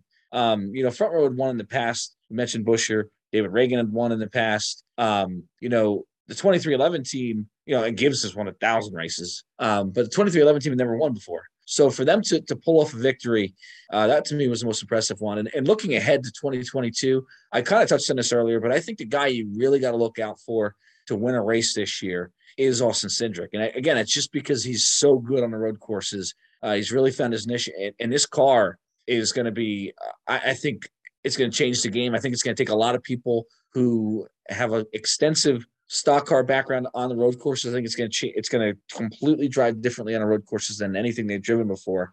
And Cindric's got more of a sports car background, and this I think that car this car is going to kind of show that a little bit. So he might have the upper advantage, upper hand there uh, immensely. So um, yeah, listen, I think of all the young guys, you know, Gilliland, we'll see what he does. I don't I don't really see him winning. Um, you know, Briscoe, uh, I would like to see him improve, but I'm not sure that team's going to improve to a point to where they're going to be winning races. Uh, but yeah, so you know, absolutely, I think Cindric's going to be the guy to, to be able to pull off a win and and um and, and get the victory lane this year for the first time.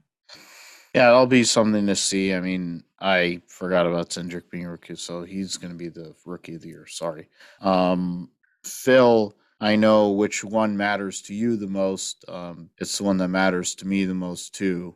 Uh, I think I was on cloud nine for at least a week after that. Uh, it meant a lot more not just in the racing parlance for what it meant. It meant way more. Um, and you're a fan, you know the history, you you get it. But there's something different with what happened at Talladega in October. I'm not trying to put any words in your mouth, but I know there's three first time winners in 2021. But there was a special significance to that moment on that Monday afternoon. Yeah, yeah, and and it was. Um, you know, that was just the culmination of a lot of things for Bubba in that moment. Um, you know, wondering would that moment ever come? And, you know, when he kind of was the odd man out at Roush, you know, I, I think there was at that time when we thought, oh, well, this may not happen, you know. But then he gets the call from uh, Richard Petty Motorsports to come drive when Almirola got hurt. And then to get that ride full time the following year, and then just to see him build onto that, and then go and uh, you know do this thing with uh, MJ and Denny, and then to see him you know be con- uh, uh, you know towards the second half of the season after uh, Wheeler went back to being competition director. Um, just to see him be more consistent and be kind of better about not taking it out on his crew because you know listening to the radio some sundays you'd hear you know him and wheeler go back and forth and then wheeler would go to channel two and go talk to freddie to tell him to calm him down and it's like this is your driver you know take him uh, but you know the significance of that win like you say it was more than just significant and racing. You know it was a significant moment in history for nascar significant uh, moment in african american history as well. You know it's only the second nascar win for an african american driver uh, in the cup series. Um, but and kind of to backtrack like what you were saying about with the uh, three different first time winners. All of them kind of had their own allure to it. Like we know front row has been there before. They they've won. They haven't won the. They hadn't won the Daytona 500 before that, but they had won other races. But that was at least you know years in the past.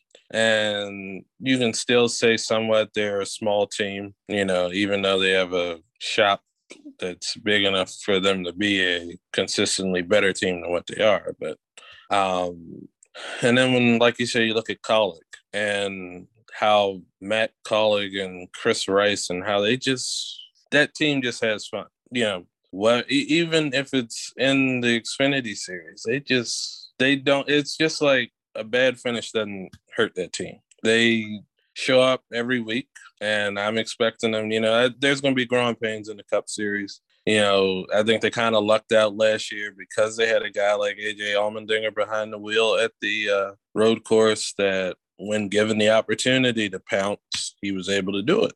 Um, and you know, you may see him do it again because I think is I think he's supposed to run a few of those uh, races that they're gonna have with the second car. But yeah, that's that car is gonna have him and Hemric and then um uh Gragson uh, driving this year. So, um, I mean, the, if they, as long as they have stuff left over after what Gragson does, uh, will be able to do some work. I figure also Hemric will be interesting because uh, I'm pretty sure that's what they're lining up. Uh, but trying not to break news here, even though it wouldn't really be breaking news. You're getting the defending defending Xfinity Series champion uh, driving their flagship car um, and their guy who drove that car for the last two years is in the Cup Series. And Hemric's young; he has Cup experience, right. uh, and he was. I don't remember how the Rookie of the Year deal went a couple of years ago, but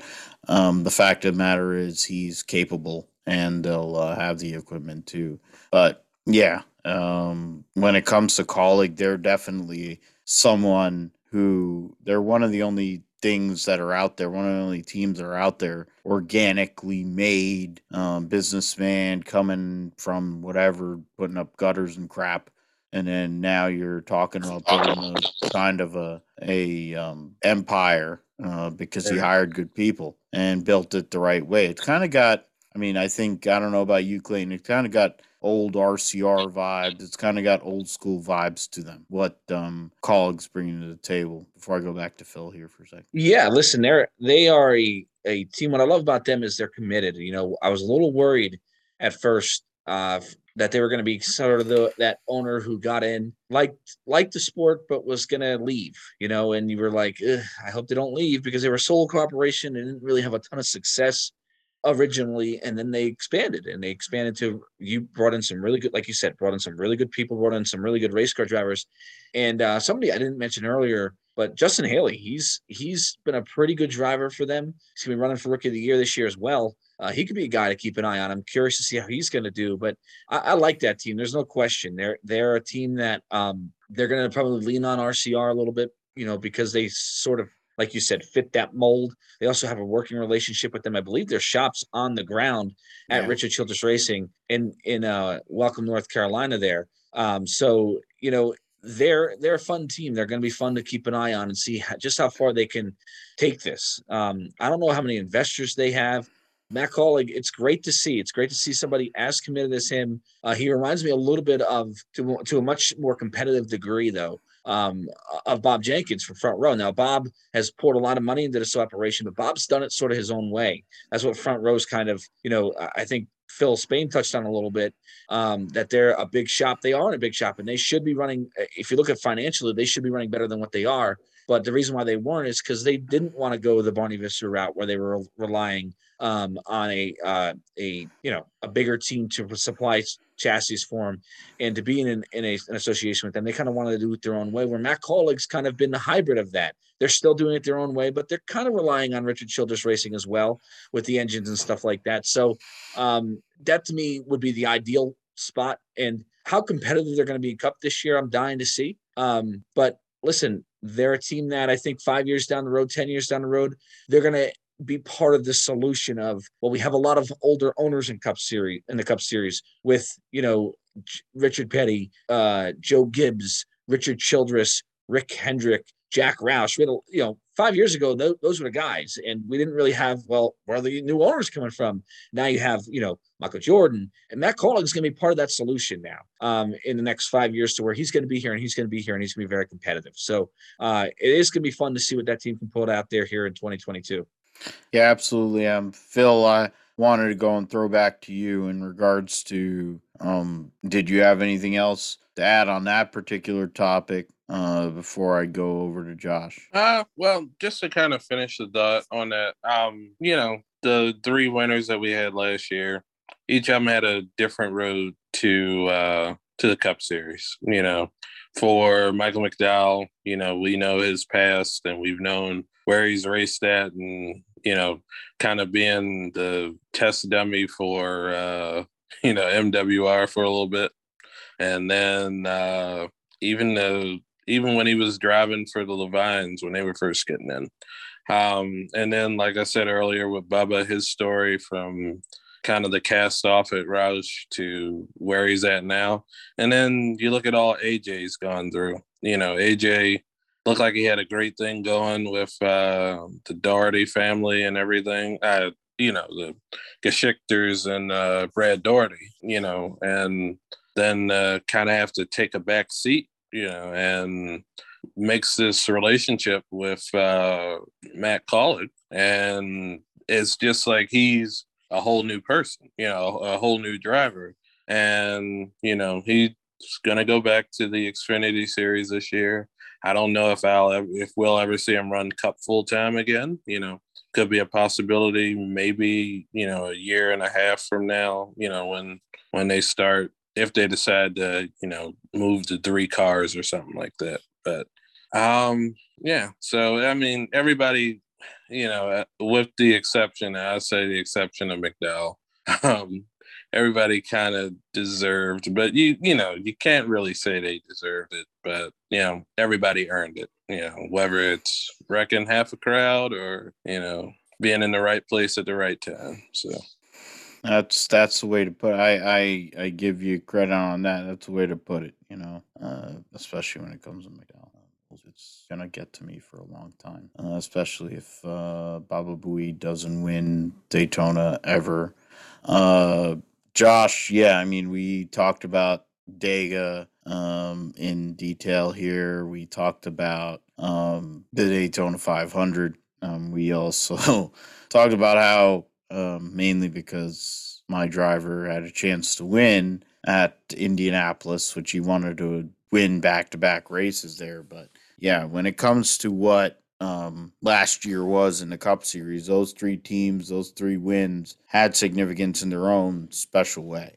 Yeah, I mean, it's definitely significant in, any way. I mean, you know, we talk about Michael McDowell and his, um, you know, the way he won that race and kind of his background, but you know, they one thing to mention about him is is I guess not excellence or prowess on the super speedway races, but with especially the way he's been able to race those tracks. Um, even if he didn't win that race, he's sort of become a, a pretty solid restrictor plate racer, super speedway racer. And I mean, I remember reading uh, in the Athletic, uh, Jeff Gluck and Jordan Bianchi, both uh, or one of them picked uh, McDowell to be the uh, dark horse favorite um, and they brought up his record at at the tracks and at you know Daytona and Talladega, and he's had a pretty solid record. Um, so at least it was um, you know kind of there. You get, I mean, the way it happened, yeah, we don't really like it. He kind of you know ran over the leaders and everything, but I mean, he at least uh, up to that point, you know, put himself into that position to um, have an opportunity or a shot to win the race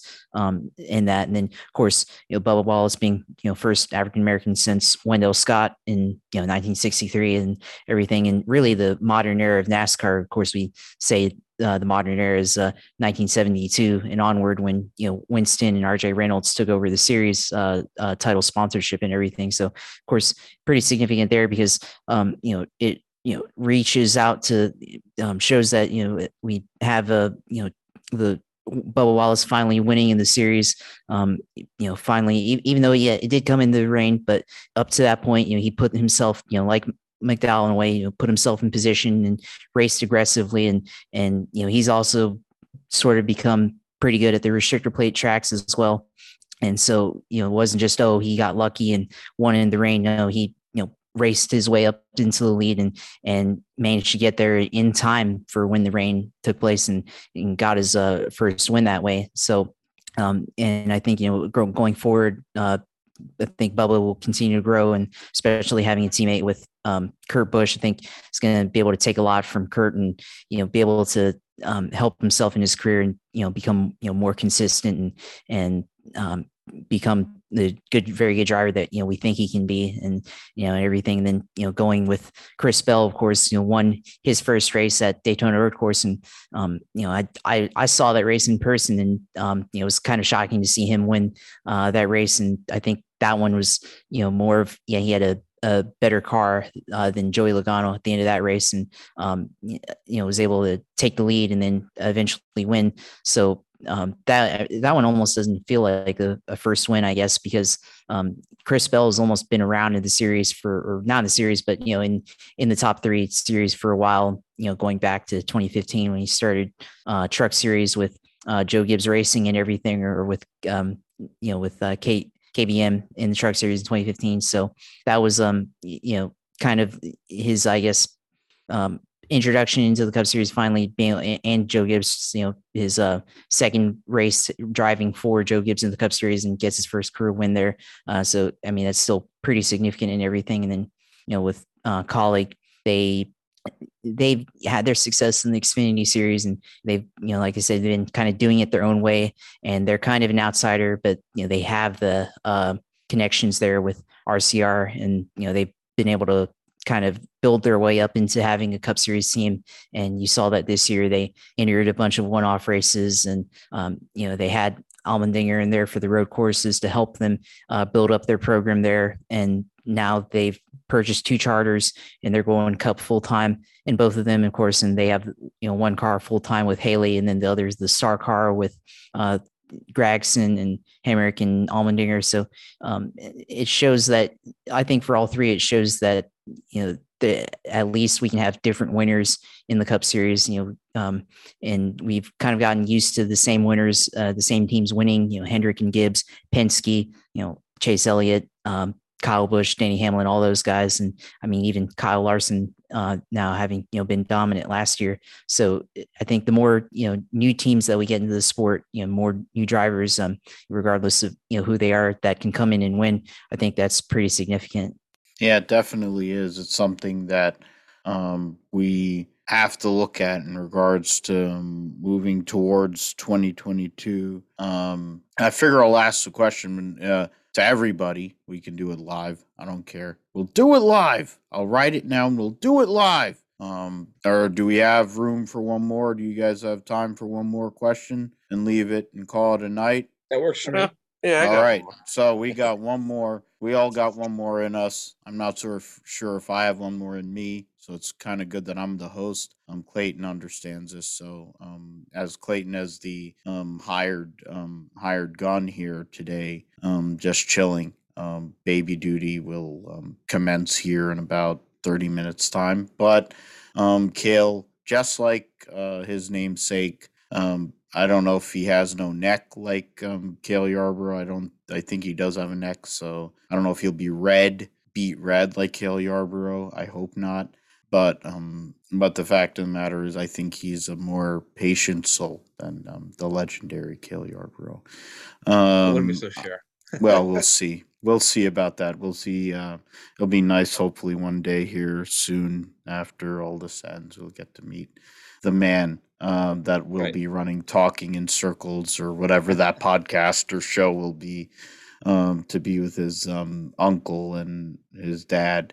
But either way, we talked about Gen six or Gen six. We talked about Gen seven. Um, I, I, I, I always love. I love the good, the bad, and the ugly. I just like that. Um, we'll leave it on this. We're gonna get into the Gen seven car. Um, I know you, Clayton. Your opinions on road racing are strong. They're direct and they're consistent the Gen 7 car is very um you know since Jim France is a road racing guy um and they run IMSA is very GT Daytona esque um independent suspension five speed for whatever reason sequential gearbox um all kinds of other aspects this car um compared the Gen 7 compared to what the Gen 6 was I mean the Gen 6 was a cluster um, they made it look more like the regular car, but then they changed the rules every year. Um, from one year, you'd have a big ass spoiler, um, just like Dale Jr. said,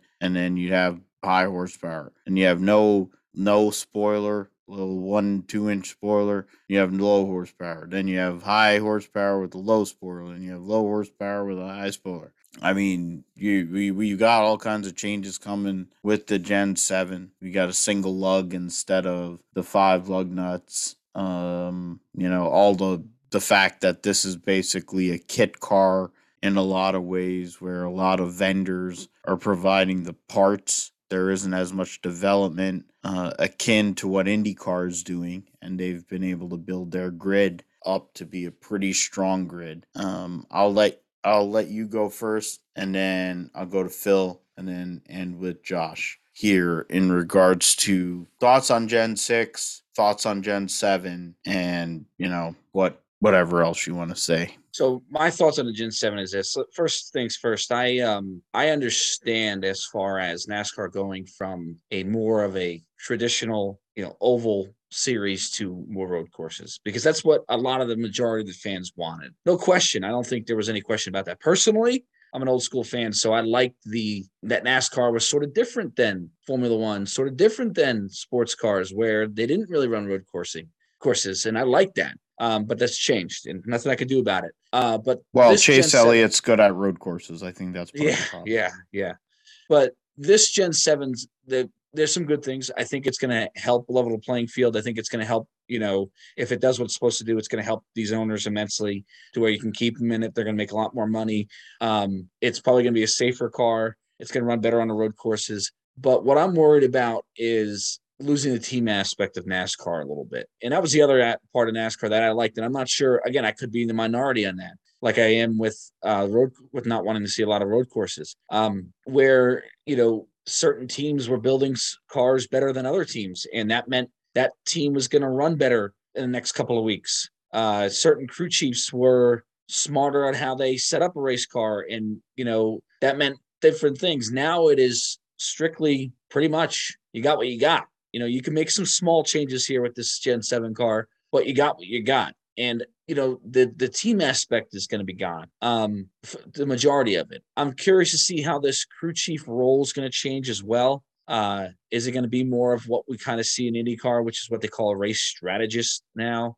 Um, is that what we're going to, this crew chief role is going to eventually evolve into? Because the crew chief used to be so much more than just a race strategist in NASCAR. It was pretty much the head coach. Um, and now it's, you know, there's their hands are kind of tied. So it, it's just going to be different. And I'm not sure how I feel about it. Uh, I was, I, my biggest gripe was that they built this car for cost savings and they didn't care about anything else. I still think that's the case. I'm happy they've gone with the 675 or 670 package over the 550 because I think the 550 would have been a disaster. Um, so I'm happy they've gone that way. I, maybe part of it is that I'm Daytona's coming up. I'm getting a little excited for the season, but I'm not as down on the Gen 7 as I was probably three or four months ago. Um, but I'm still trying to figure out exactly if this is the NASCAR. Everybody, everybody that talks, you know, you hear even in this testing at Daytona, everybody's saying it's gonna be different. It's way different. It's different. It's different. It's different. It's different than anything I've ever driven before. And I kind of liked the old NASCAR. The old NASCAR kind of had a lot of things I liked. So I'm not sure if I'm gonna like a completely different sport. Um, and that's where I kind of like on the Gen 7, to be honest with you. It it's there's no doubt it's going to lead us into a new era of NASCAR racing, um, a more modern era of NASCAR racing. But I think part of the charm of NASCAR racing was for people like me and uh, old school fans like me was you didn't have to be a you know a science major to kind of figure out what the hell people are talking about when it comes to these race cars. Now you kind of do. Uh, you know, obviously not to that extent, but you know, it, the way just the way these cars have changed now. Um, it's just to me, it, it's it's changed everything. So um, that's my thoughts on the Gen Seven. Again, there's some good things about it. I'm sure there's things good things about it that I can't even see that are going to happen. Um, and then there's some things that I'm sure they're not they're the loopholes. I think the biggest problem is, and, and let me just touch on this before I I, I stop. Uh, you talked about the supply chain solution, uh, supply chain issues. That's kind of out of NASCAR's hands. But for Daytona, and you brought that up, that there could be some supply issues. There, you know, you're going out west to the LA Coliseum, then you're coming back east to run a 500, then you're going back out west for the West Coast trip. Don't be surprised if you see that 150s be a very, very single file race because these guys aren't going to want to tear up the race cars and the 150s. And I know there's going to be some desperate teams trying to get into the race. Uh, Jacques Villeneuve, which is going to be scary to begin with, him trying to make the Daytona 500. Um, you know, that's that's they're going to be desperate. Those teams, and those are always there. But for the majority of the teams that are locked in, um, I think you're going to see them kind of say, "Listen, let's chill out in the 125, 150s," because we don't want to tear up our race cars because of these supply issues. So um, it could be a very and, and now that the dual that the uh, the clash has changed venues, it could be a very subdued speed weeks leading up to the Daytona 500. Um, and once you get to Daytona 500, I think teams are going to be okay and they're going to go for it. But uh, the 150s could be a very interesting race to keep an eye on. That's for sure. Just just by because I don't think you're going to see teams go out and compete all that hard. To be honest with you. Yeah, and there's multiple practices too. So the notion of wanting to yard sale a car is not um, there. Uh, the point you bring up is is very true. It's not just the fact that Jacques Villeneuve will be trying to make his first Daytona 500, the 1997 Formula One World Champion, 1995 IndyCar World Series, and Indy 500 winner. Um, will be trying to make his Daytona 500 debut. Um, be interested to see if uh, that team will be able to compete. They'll be running limited races, of course, with Ford's um, uh, a um, Euro Series uh, driver, will be coming over with Daddy's money um, to run a bunch of races. So we'll see how that works out. Um, but you know, it's very true with the Gen 7. I I just want to get my I mean, the Gen 6, I'm glad it had more aspects of a real car, but then when you have it stuck to the ground and you have all the same issues you've had for two generations of cars, didn't solve anything. Putting a big ass spoiler on it didn't solve anything. Going and changing it from high horsepower to low horsepower to high horsepower to low horsepower didn't solve anything. Jimmie Johnson can say he's won championships in three different types of cars, just like Tony did. He was in the third, fourth, and fifth. Um, Jimmie was in the uh, fourth, fifth, and sixth um, generation of cars. And, but, you know, by the end of it, it was a cluster.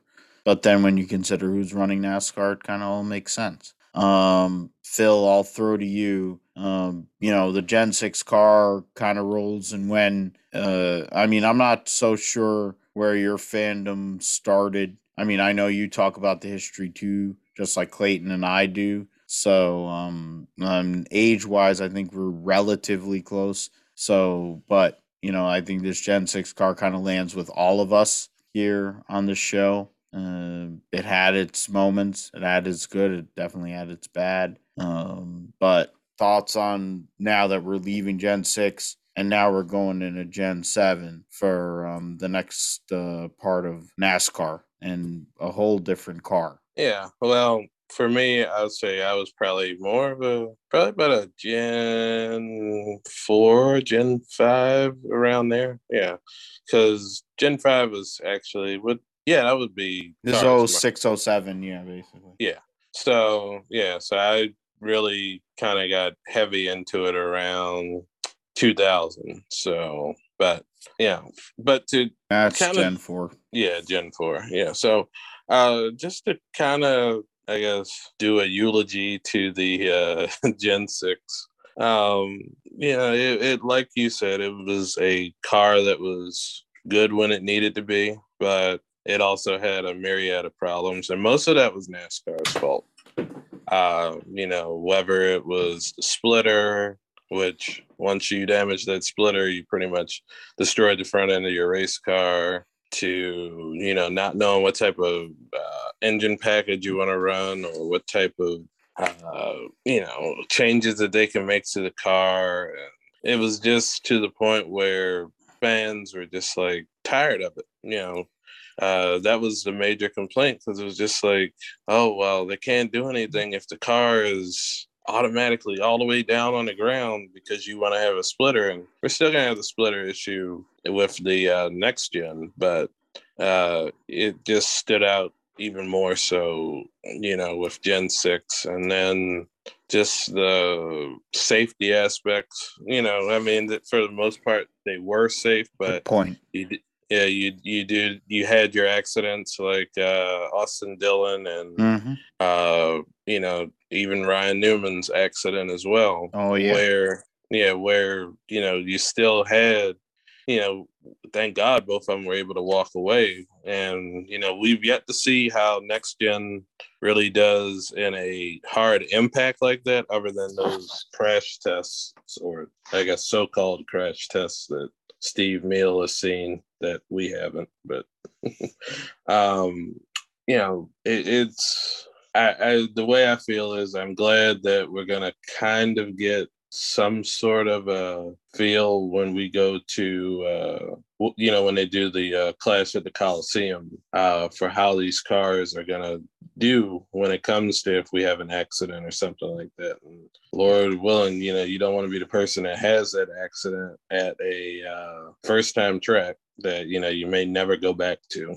But um i don't know. Like you say it, it it's a love hate relationship with that you know a lot of kids were able to learn about nascar by looking at the gen 6 you know i think now if you had said to any of us you know out of us four uh maybe 10 15 years ago the the cars would go back to looking like pretty much almost the uh street versions. Like i look at the Mustang, and I never expected Ford to ever do anything but a Taurus when I was a little kid. So uh, even though they had done like the Thunderbird and everything's like everything like that, but you always just felt like those cars were more reserved. You know, the Mustang and the Camaro, and you know, I guess in a way the Supra. Those are more kind of pipe dream cars when you were collecting uh, Matchbox cars or you know, if you're watching Trans Am or, you know, a different type of uh, racing. you know, you don't expect to see those be able to come in and for fans to be excited about what they're seeing, you know, number placement be damned. You know, uh, people are gonna. Uh, I, I think people are enjoying what they're seeing uh, earlier in the season, earlier in the off season when things were kind of bad with making trying to find speed for the car. You know, I think a lot of people were like, well, maybe we're not ready for the car. But now with NASCAR saying, oh, well, okay, let's do the 670, they're ready. Uh, you know, I think once we get past Daytona, which for uh, for a sport that right now is going to go through a low car count because of things out of their control. Um, you know, it, it just feels like you hope everybody makes it out of there safe. And, uh, you know, when that green flag drops, we'll just forget about Gen 6. And 10 years from now, kids will look back at Gen 6 and say, look what they took from us. And once again, I'll be able to say, you're wrong and you're wrong again because they took nothing good from you. They only gave you something good. They only gave you something better. I mean, I guess we can look at the Gen 6 in a lot of ways. You can look at ARCA because those cars have been there since 2013 and they still haven't updated them or 2012 or whatever. The the five star body cars that um, Mike Helton's made a ton of money off of them. It killed the ARCA series in the process. Um, Josh, you're very knowledgeable about the math and the aero and the whole bit. Um, we've talked about, I mean, you're a junior guy and the fact that he talked about, the BAS and how it hasn't helped the sport. Um, the splitter is for sports car racing. I mean, I'm a motorsports fan in general. Uh, a cup car shouldn't have a splitter, it should have a valence. It should have probably a two inch spoiler on the back. Uh, the thing should have to lift off the ground. There should be no coil binding. They should get rid of that. That would save money. If you go and tell teams, oh, you can't coil bind on the front and you actually have to make shocks, yeah, you're going to spend money on the shocks. But yeah, I think it's a negligible difference on the shocks versus having to go and put coil binding and then everything's on. I mean, whatever. I get you could probably tell me better, um, but they need to get the cars off the ground. Uh, the Gen 6 car had numerous issues. Uh, I think it was negligible difference, in my opinion. Gen 5 to Gen 6, at least when the Gen 5 put a spoiler back on the car after it got rid of that goofy wing. Um, what are your yeah, thoughts on Gen 5, or I mean, the Gen 6 car, and what are you thinking about, and at least early thoughts on the Gen 7? Yeah, I mean, well, the Gen 6 car is probably going to be remembered a lot for the rule changes uh, that seem to happen every year, year to year, that um, you know the fans uh, focus on the spoiler height. You know, the first year was like seven point two five inches, and then they increased it eight inches in 2014. And they changed the horsepower, and then 2015 that was you know the first year that outside of Daytona and Talladega they put uh, the uh, some kind of engine restriction. I mean, it wasn't a restrictor plate, but they did put the uh, the tapered spacer on the engine and you know, reduced horsepower to 750. And for most of the year, the you know the racing was pretty lackluster. And then you know in the middle of the year, they decided to start experimenting with the rules package, and they cut the spoiler down and everything. And then it started to race like it did uh, the year before. And, you know, you suddenly had more off throttle time and everything. And um, drivers could manage uh, the, you know, the race car and everything. So uh, it just, I think, you know, with the way that it, you know, turned out, and then they went to the uh, 550 package in 2019 and, you know, all these rules changes and stuff and you know fans complaining consistent or you know constantly on twitter about how um you know the racing was good or bad or whatever and the infamous jeff gluck was a good race poll of course and all that stuff and you know eventually it ended up this car just did not really race good um on long runs. It you know only raced good in uh short you know short runs like you know green white checker situations and and everything and you know did kind of, I mean, this last package did kind of influence the, as far as the engine goes, the um, you know, 550. I mean, it was originally going to be 550 for Gen 7. They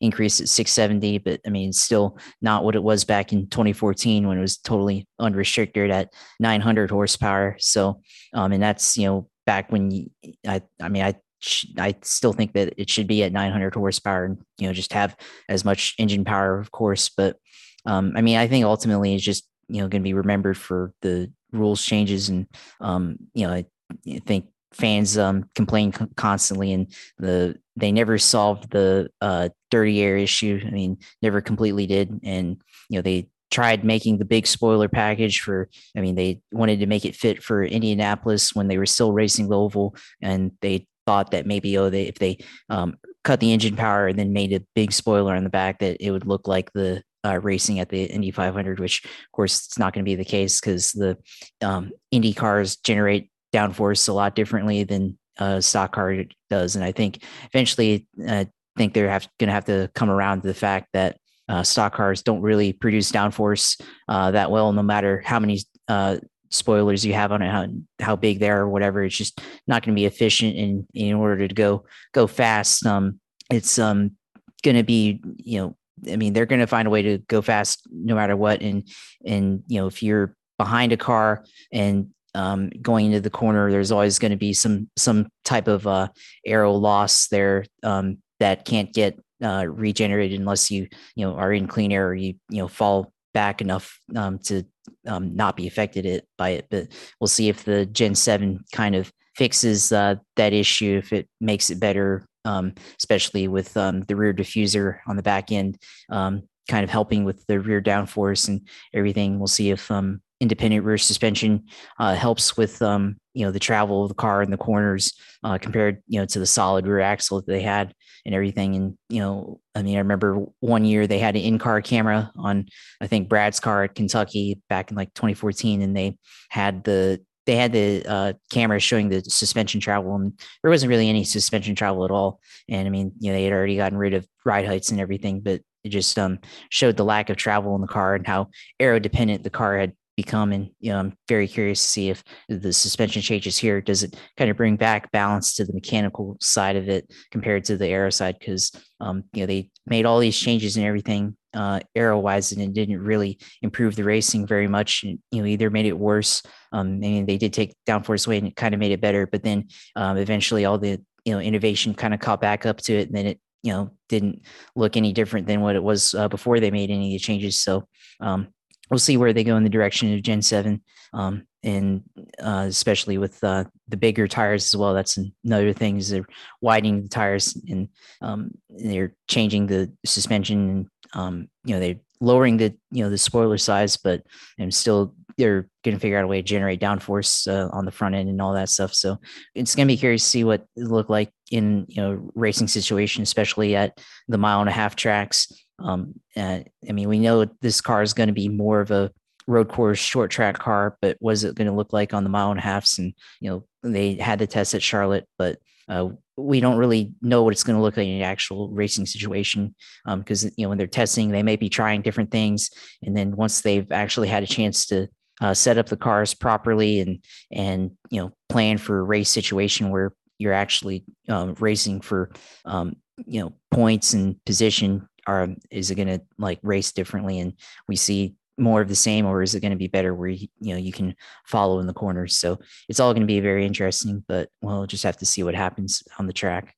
Absolutely. That's something we're going to end up finding out here in a few weeks time at the clash uh the coliseum uh whether these cars are able to handle the tight confines of a closet floor. And then when it comes to gen 6 i told my piece um, you can find us uh, at philipgmatthew.com on WordPress. You can follow us at philipgmatthew on Twitter. Um, Valentina or that. Um, I'm gonna go with um, you, Clayton, first. Um, let us know where we can um, find you um, on the socials, where we can find you with your print material, uh, since you've retired at least temporarily from the podcast side, um, where can we find you? I'm on Twitter, CG Caldwell89 is uh, my Twitter handle, um, of course. And then, uh, you know, you can find me at frontstretch.com. You know, uh, this year I produced, or the past year, I produced a two headed monster. Uh, we'll see, still working out as far as what the role is going to be for 2022. Um, that might change as well. Um, but yeah, that's where you can find me. And, and I just want to say thank you, Philip, for having me tonight and uh, Josh as well.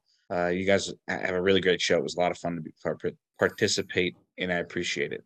No, we we appreciate you coming on, man. Uh, your knowledge and uh, your passion for the sport is something that we're gonna hopefully be able to rely on because I need all the help I can get, especially with NASCAR. So I'll I'll go with Papa Clayton instead of we'll bring Papa Clayton in. Um, might do a little rotation with you and Big Phil over there um, for the guys that'll go and make up for my not really caring. Though if if Chase Briscoe wins or Brad wins, maybe I'll I'll change my my tune. Phil, uh, I thank you too, Clayton. Thank you, uh, Phil. Where can we find you on the socials? You are a very interesting man on the socials. Your content is great. Also, the written word you have a great uh, ability with the written word, but you also have a great ability on the social. So let us know where we can find you. That's Gotcha. Yeah. Um, well, you can follow me on Twitter at Phil and Espanol. Uh, it, or if you just search on Twitter, Phil Spain, I'll probably be the first one that pops up. Um, I'm also, like I say, working for Pitbox Press. Uh, they're on Twitter at Pitbox Press, basically all one word.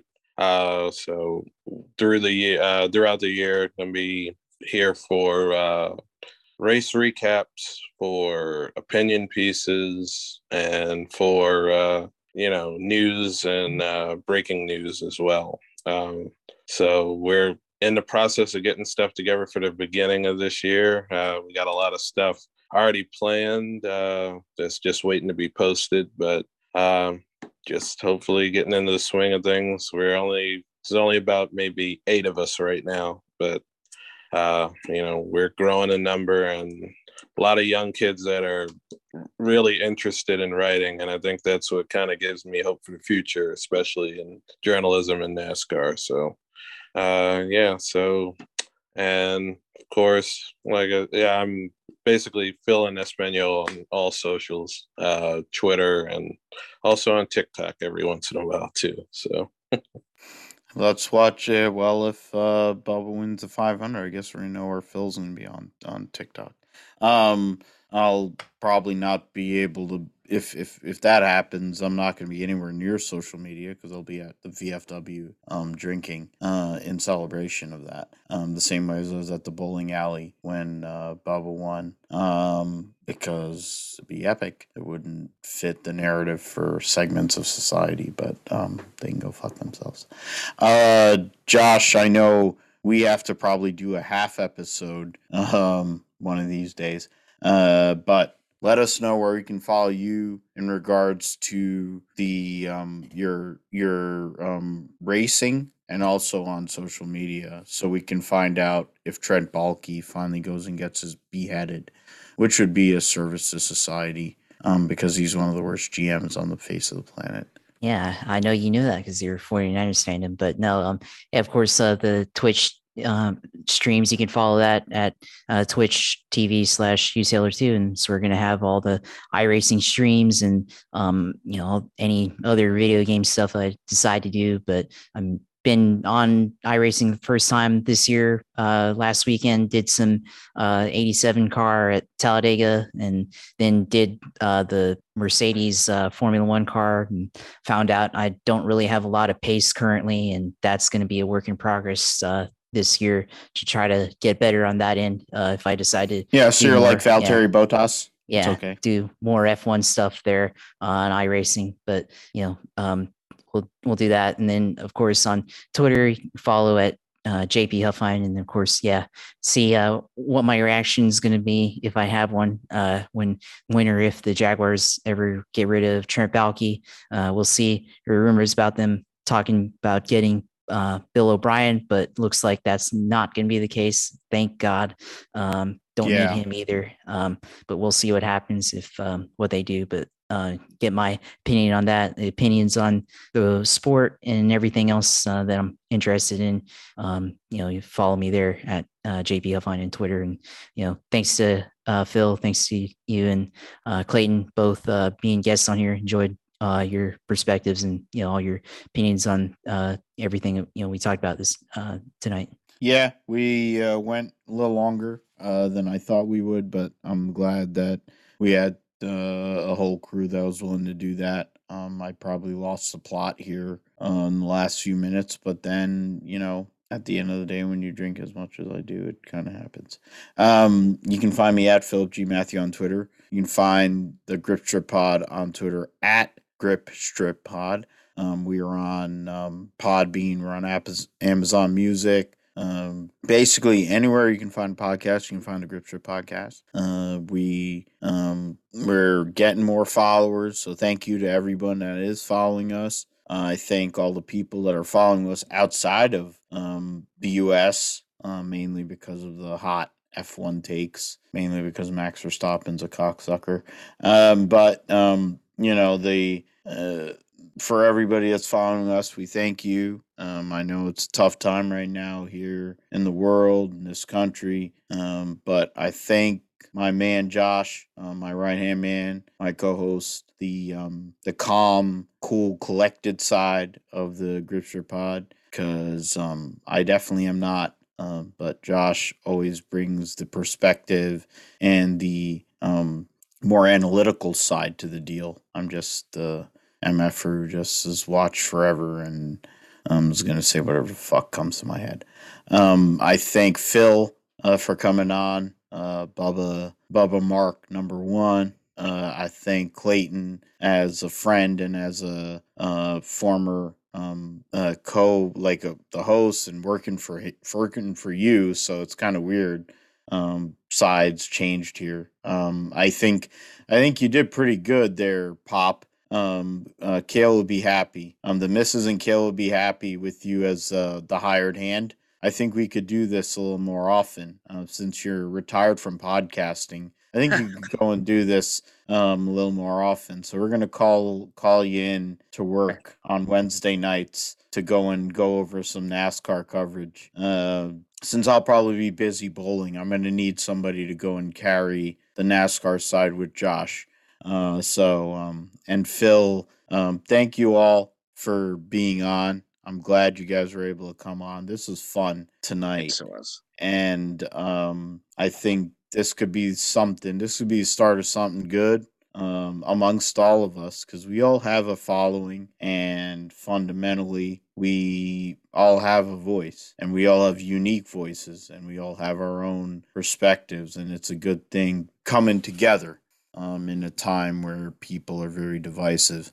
Uh, we were able to have a good discourse, talk about different topics, and there's plenty to talk about in NASCAR. To be fair, um, to with how crazy things are, but we will see what happens. We got testing, we got uh, lots of stuff going on, but we'll be back next week. Episode 95 of the GSP, um, talking about Chili Bowl, more than likely um, Kyle Larson winning again, which will probably make me puke. But um, hopefully it's Buddy Kofoid. That's the pick I made uh, with uh, my buddy uh, who uh, has been on this show. Uh, I'm forgetting his name now, but either way, um, thank you for listening to Grip Strip Podcast. Uh, please uh, follow us, like us on the socials, like us on um, uh, Podbean and wherever you can find us on social media.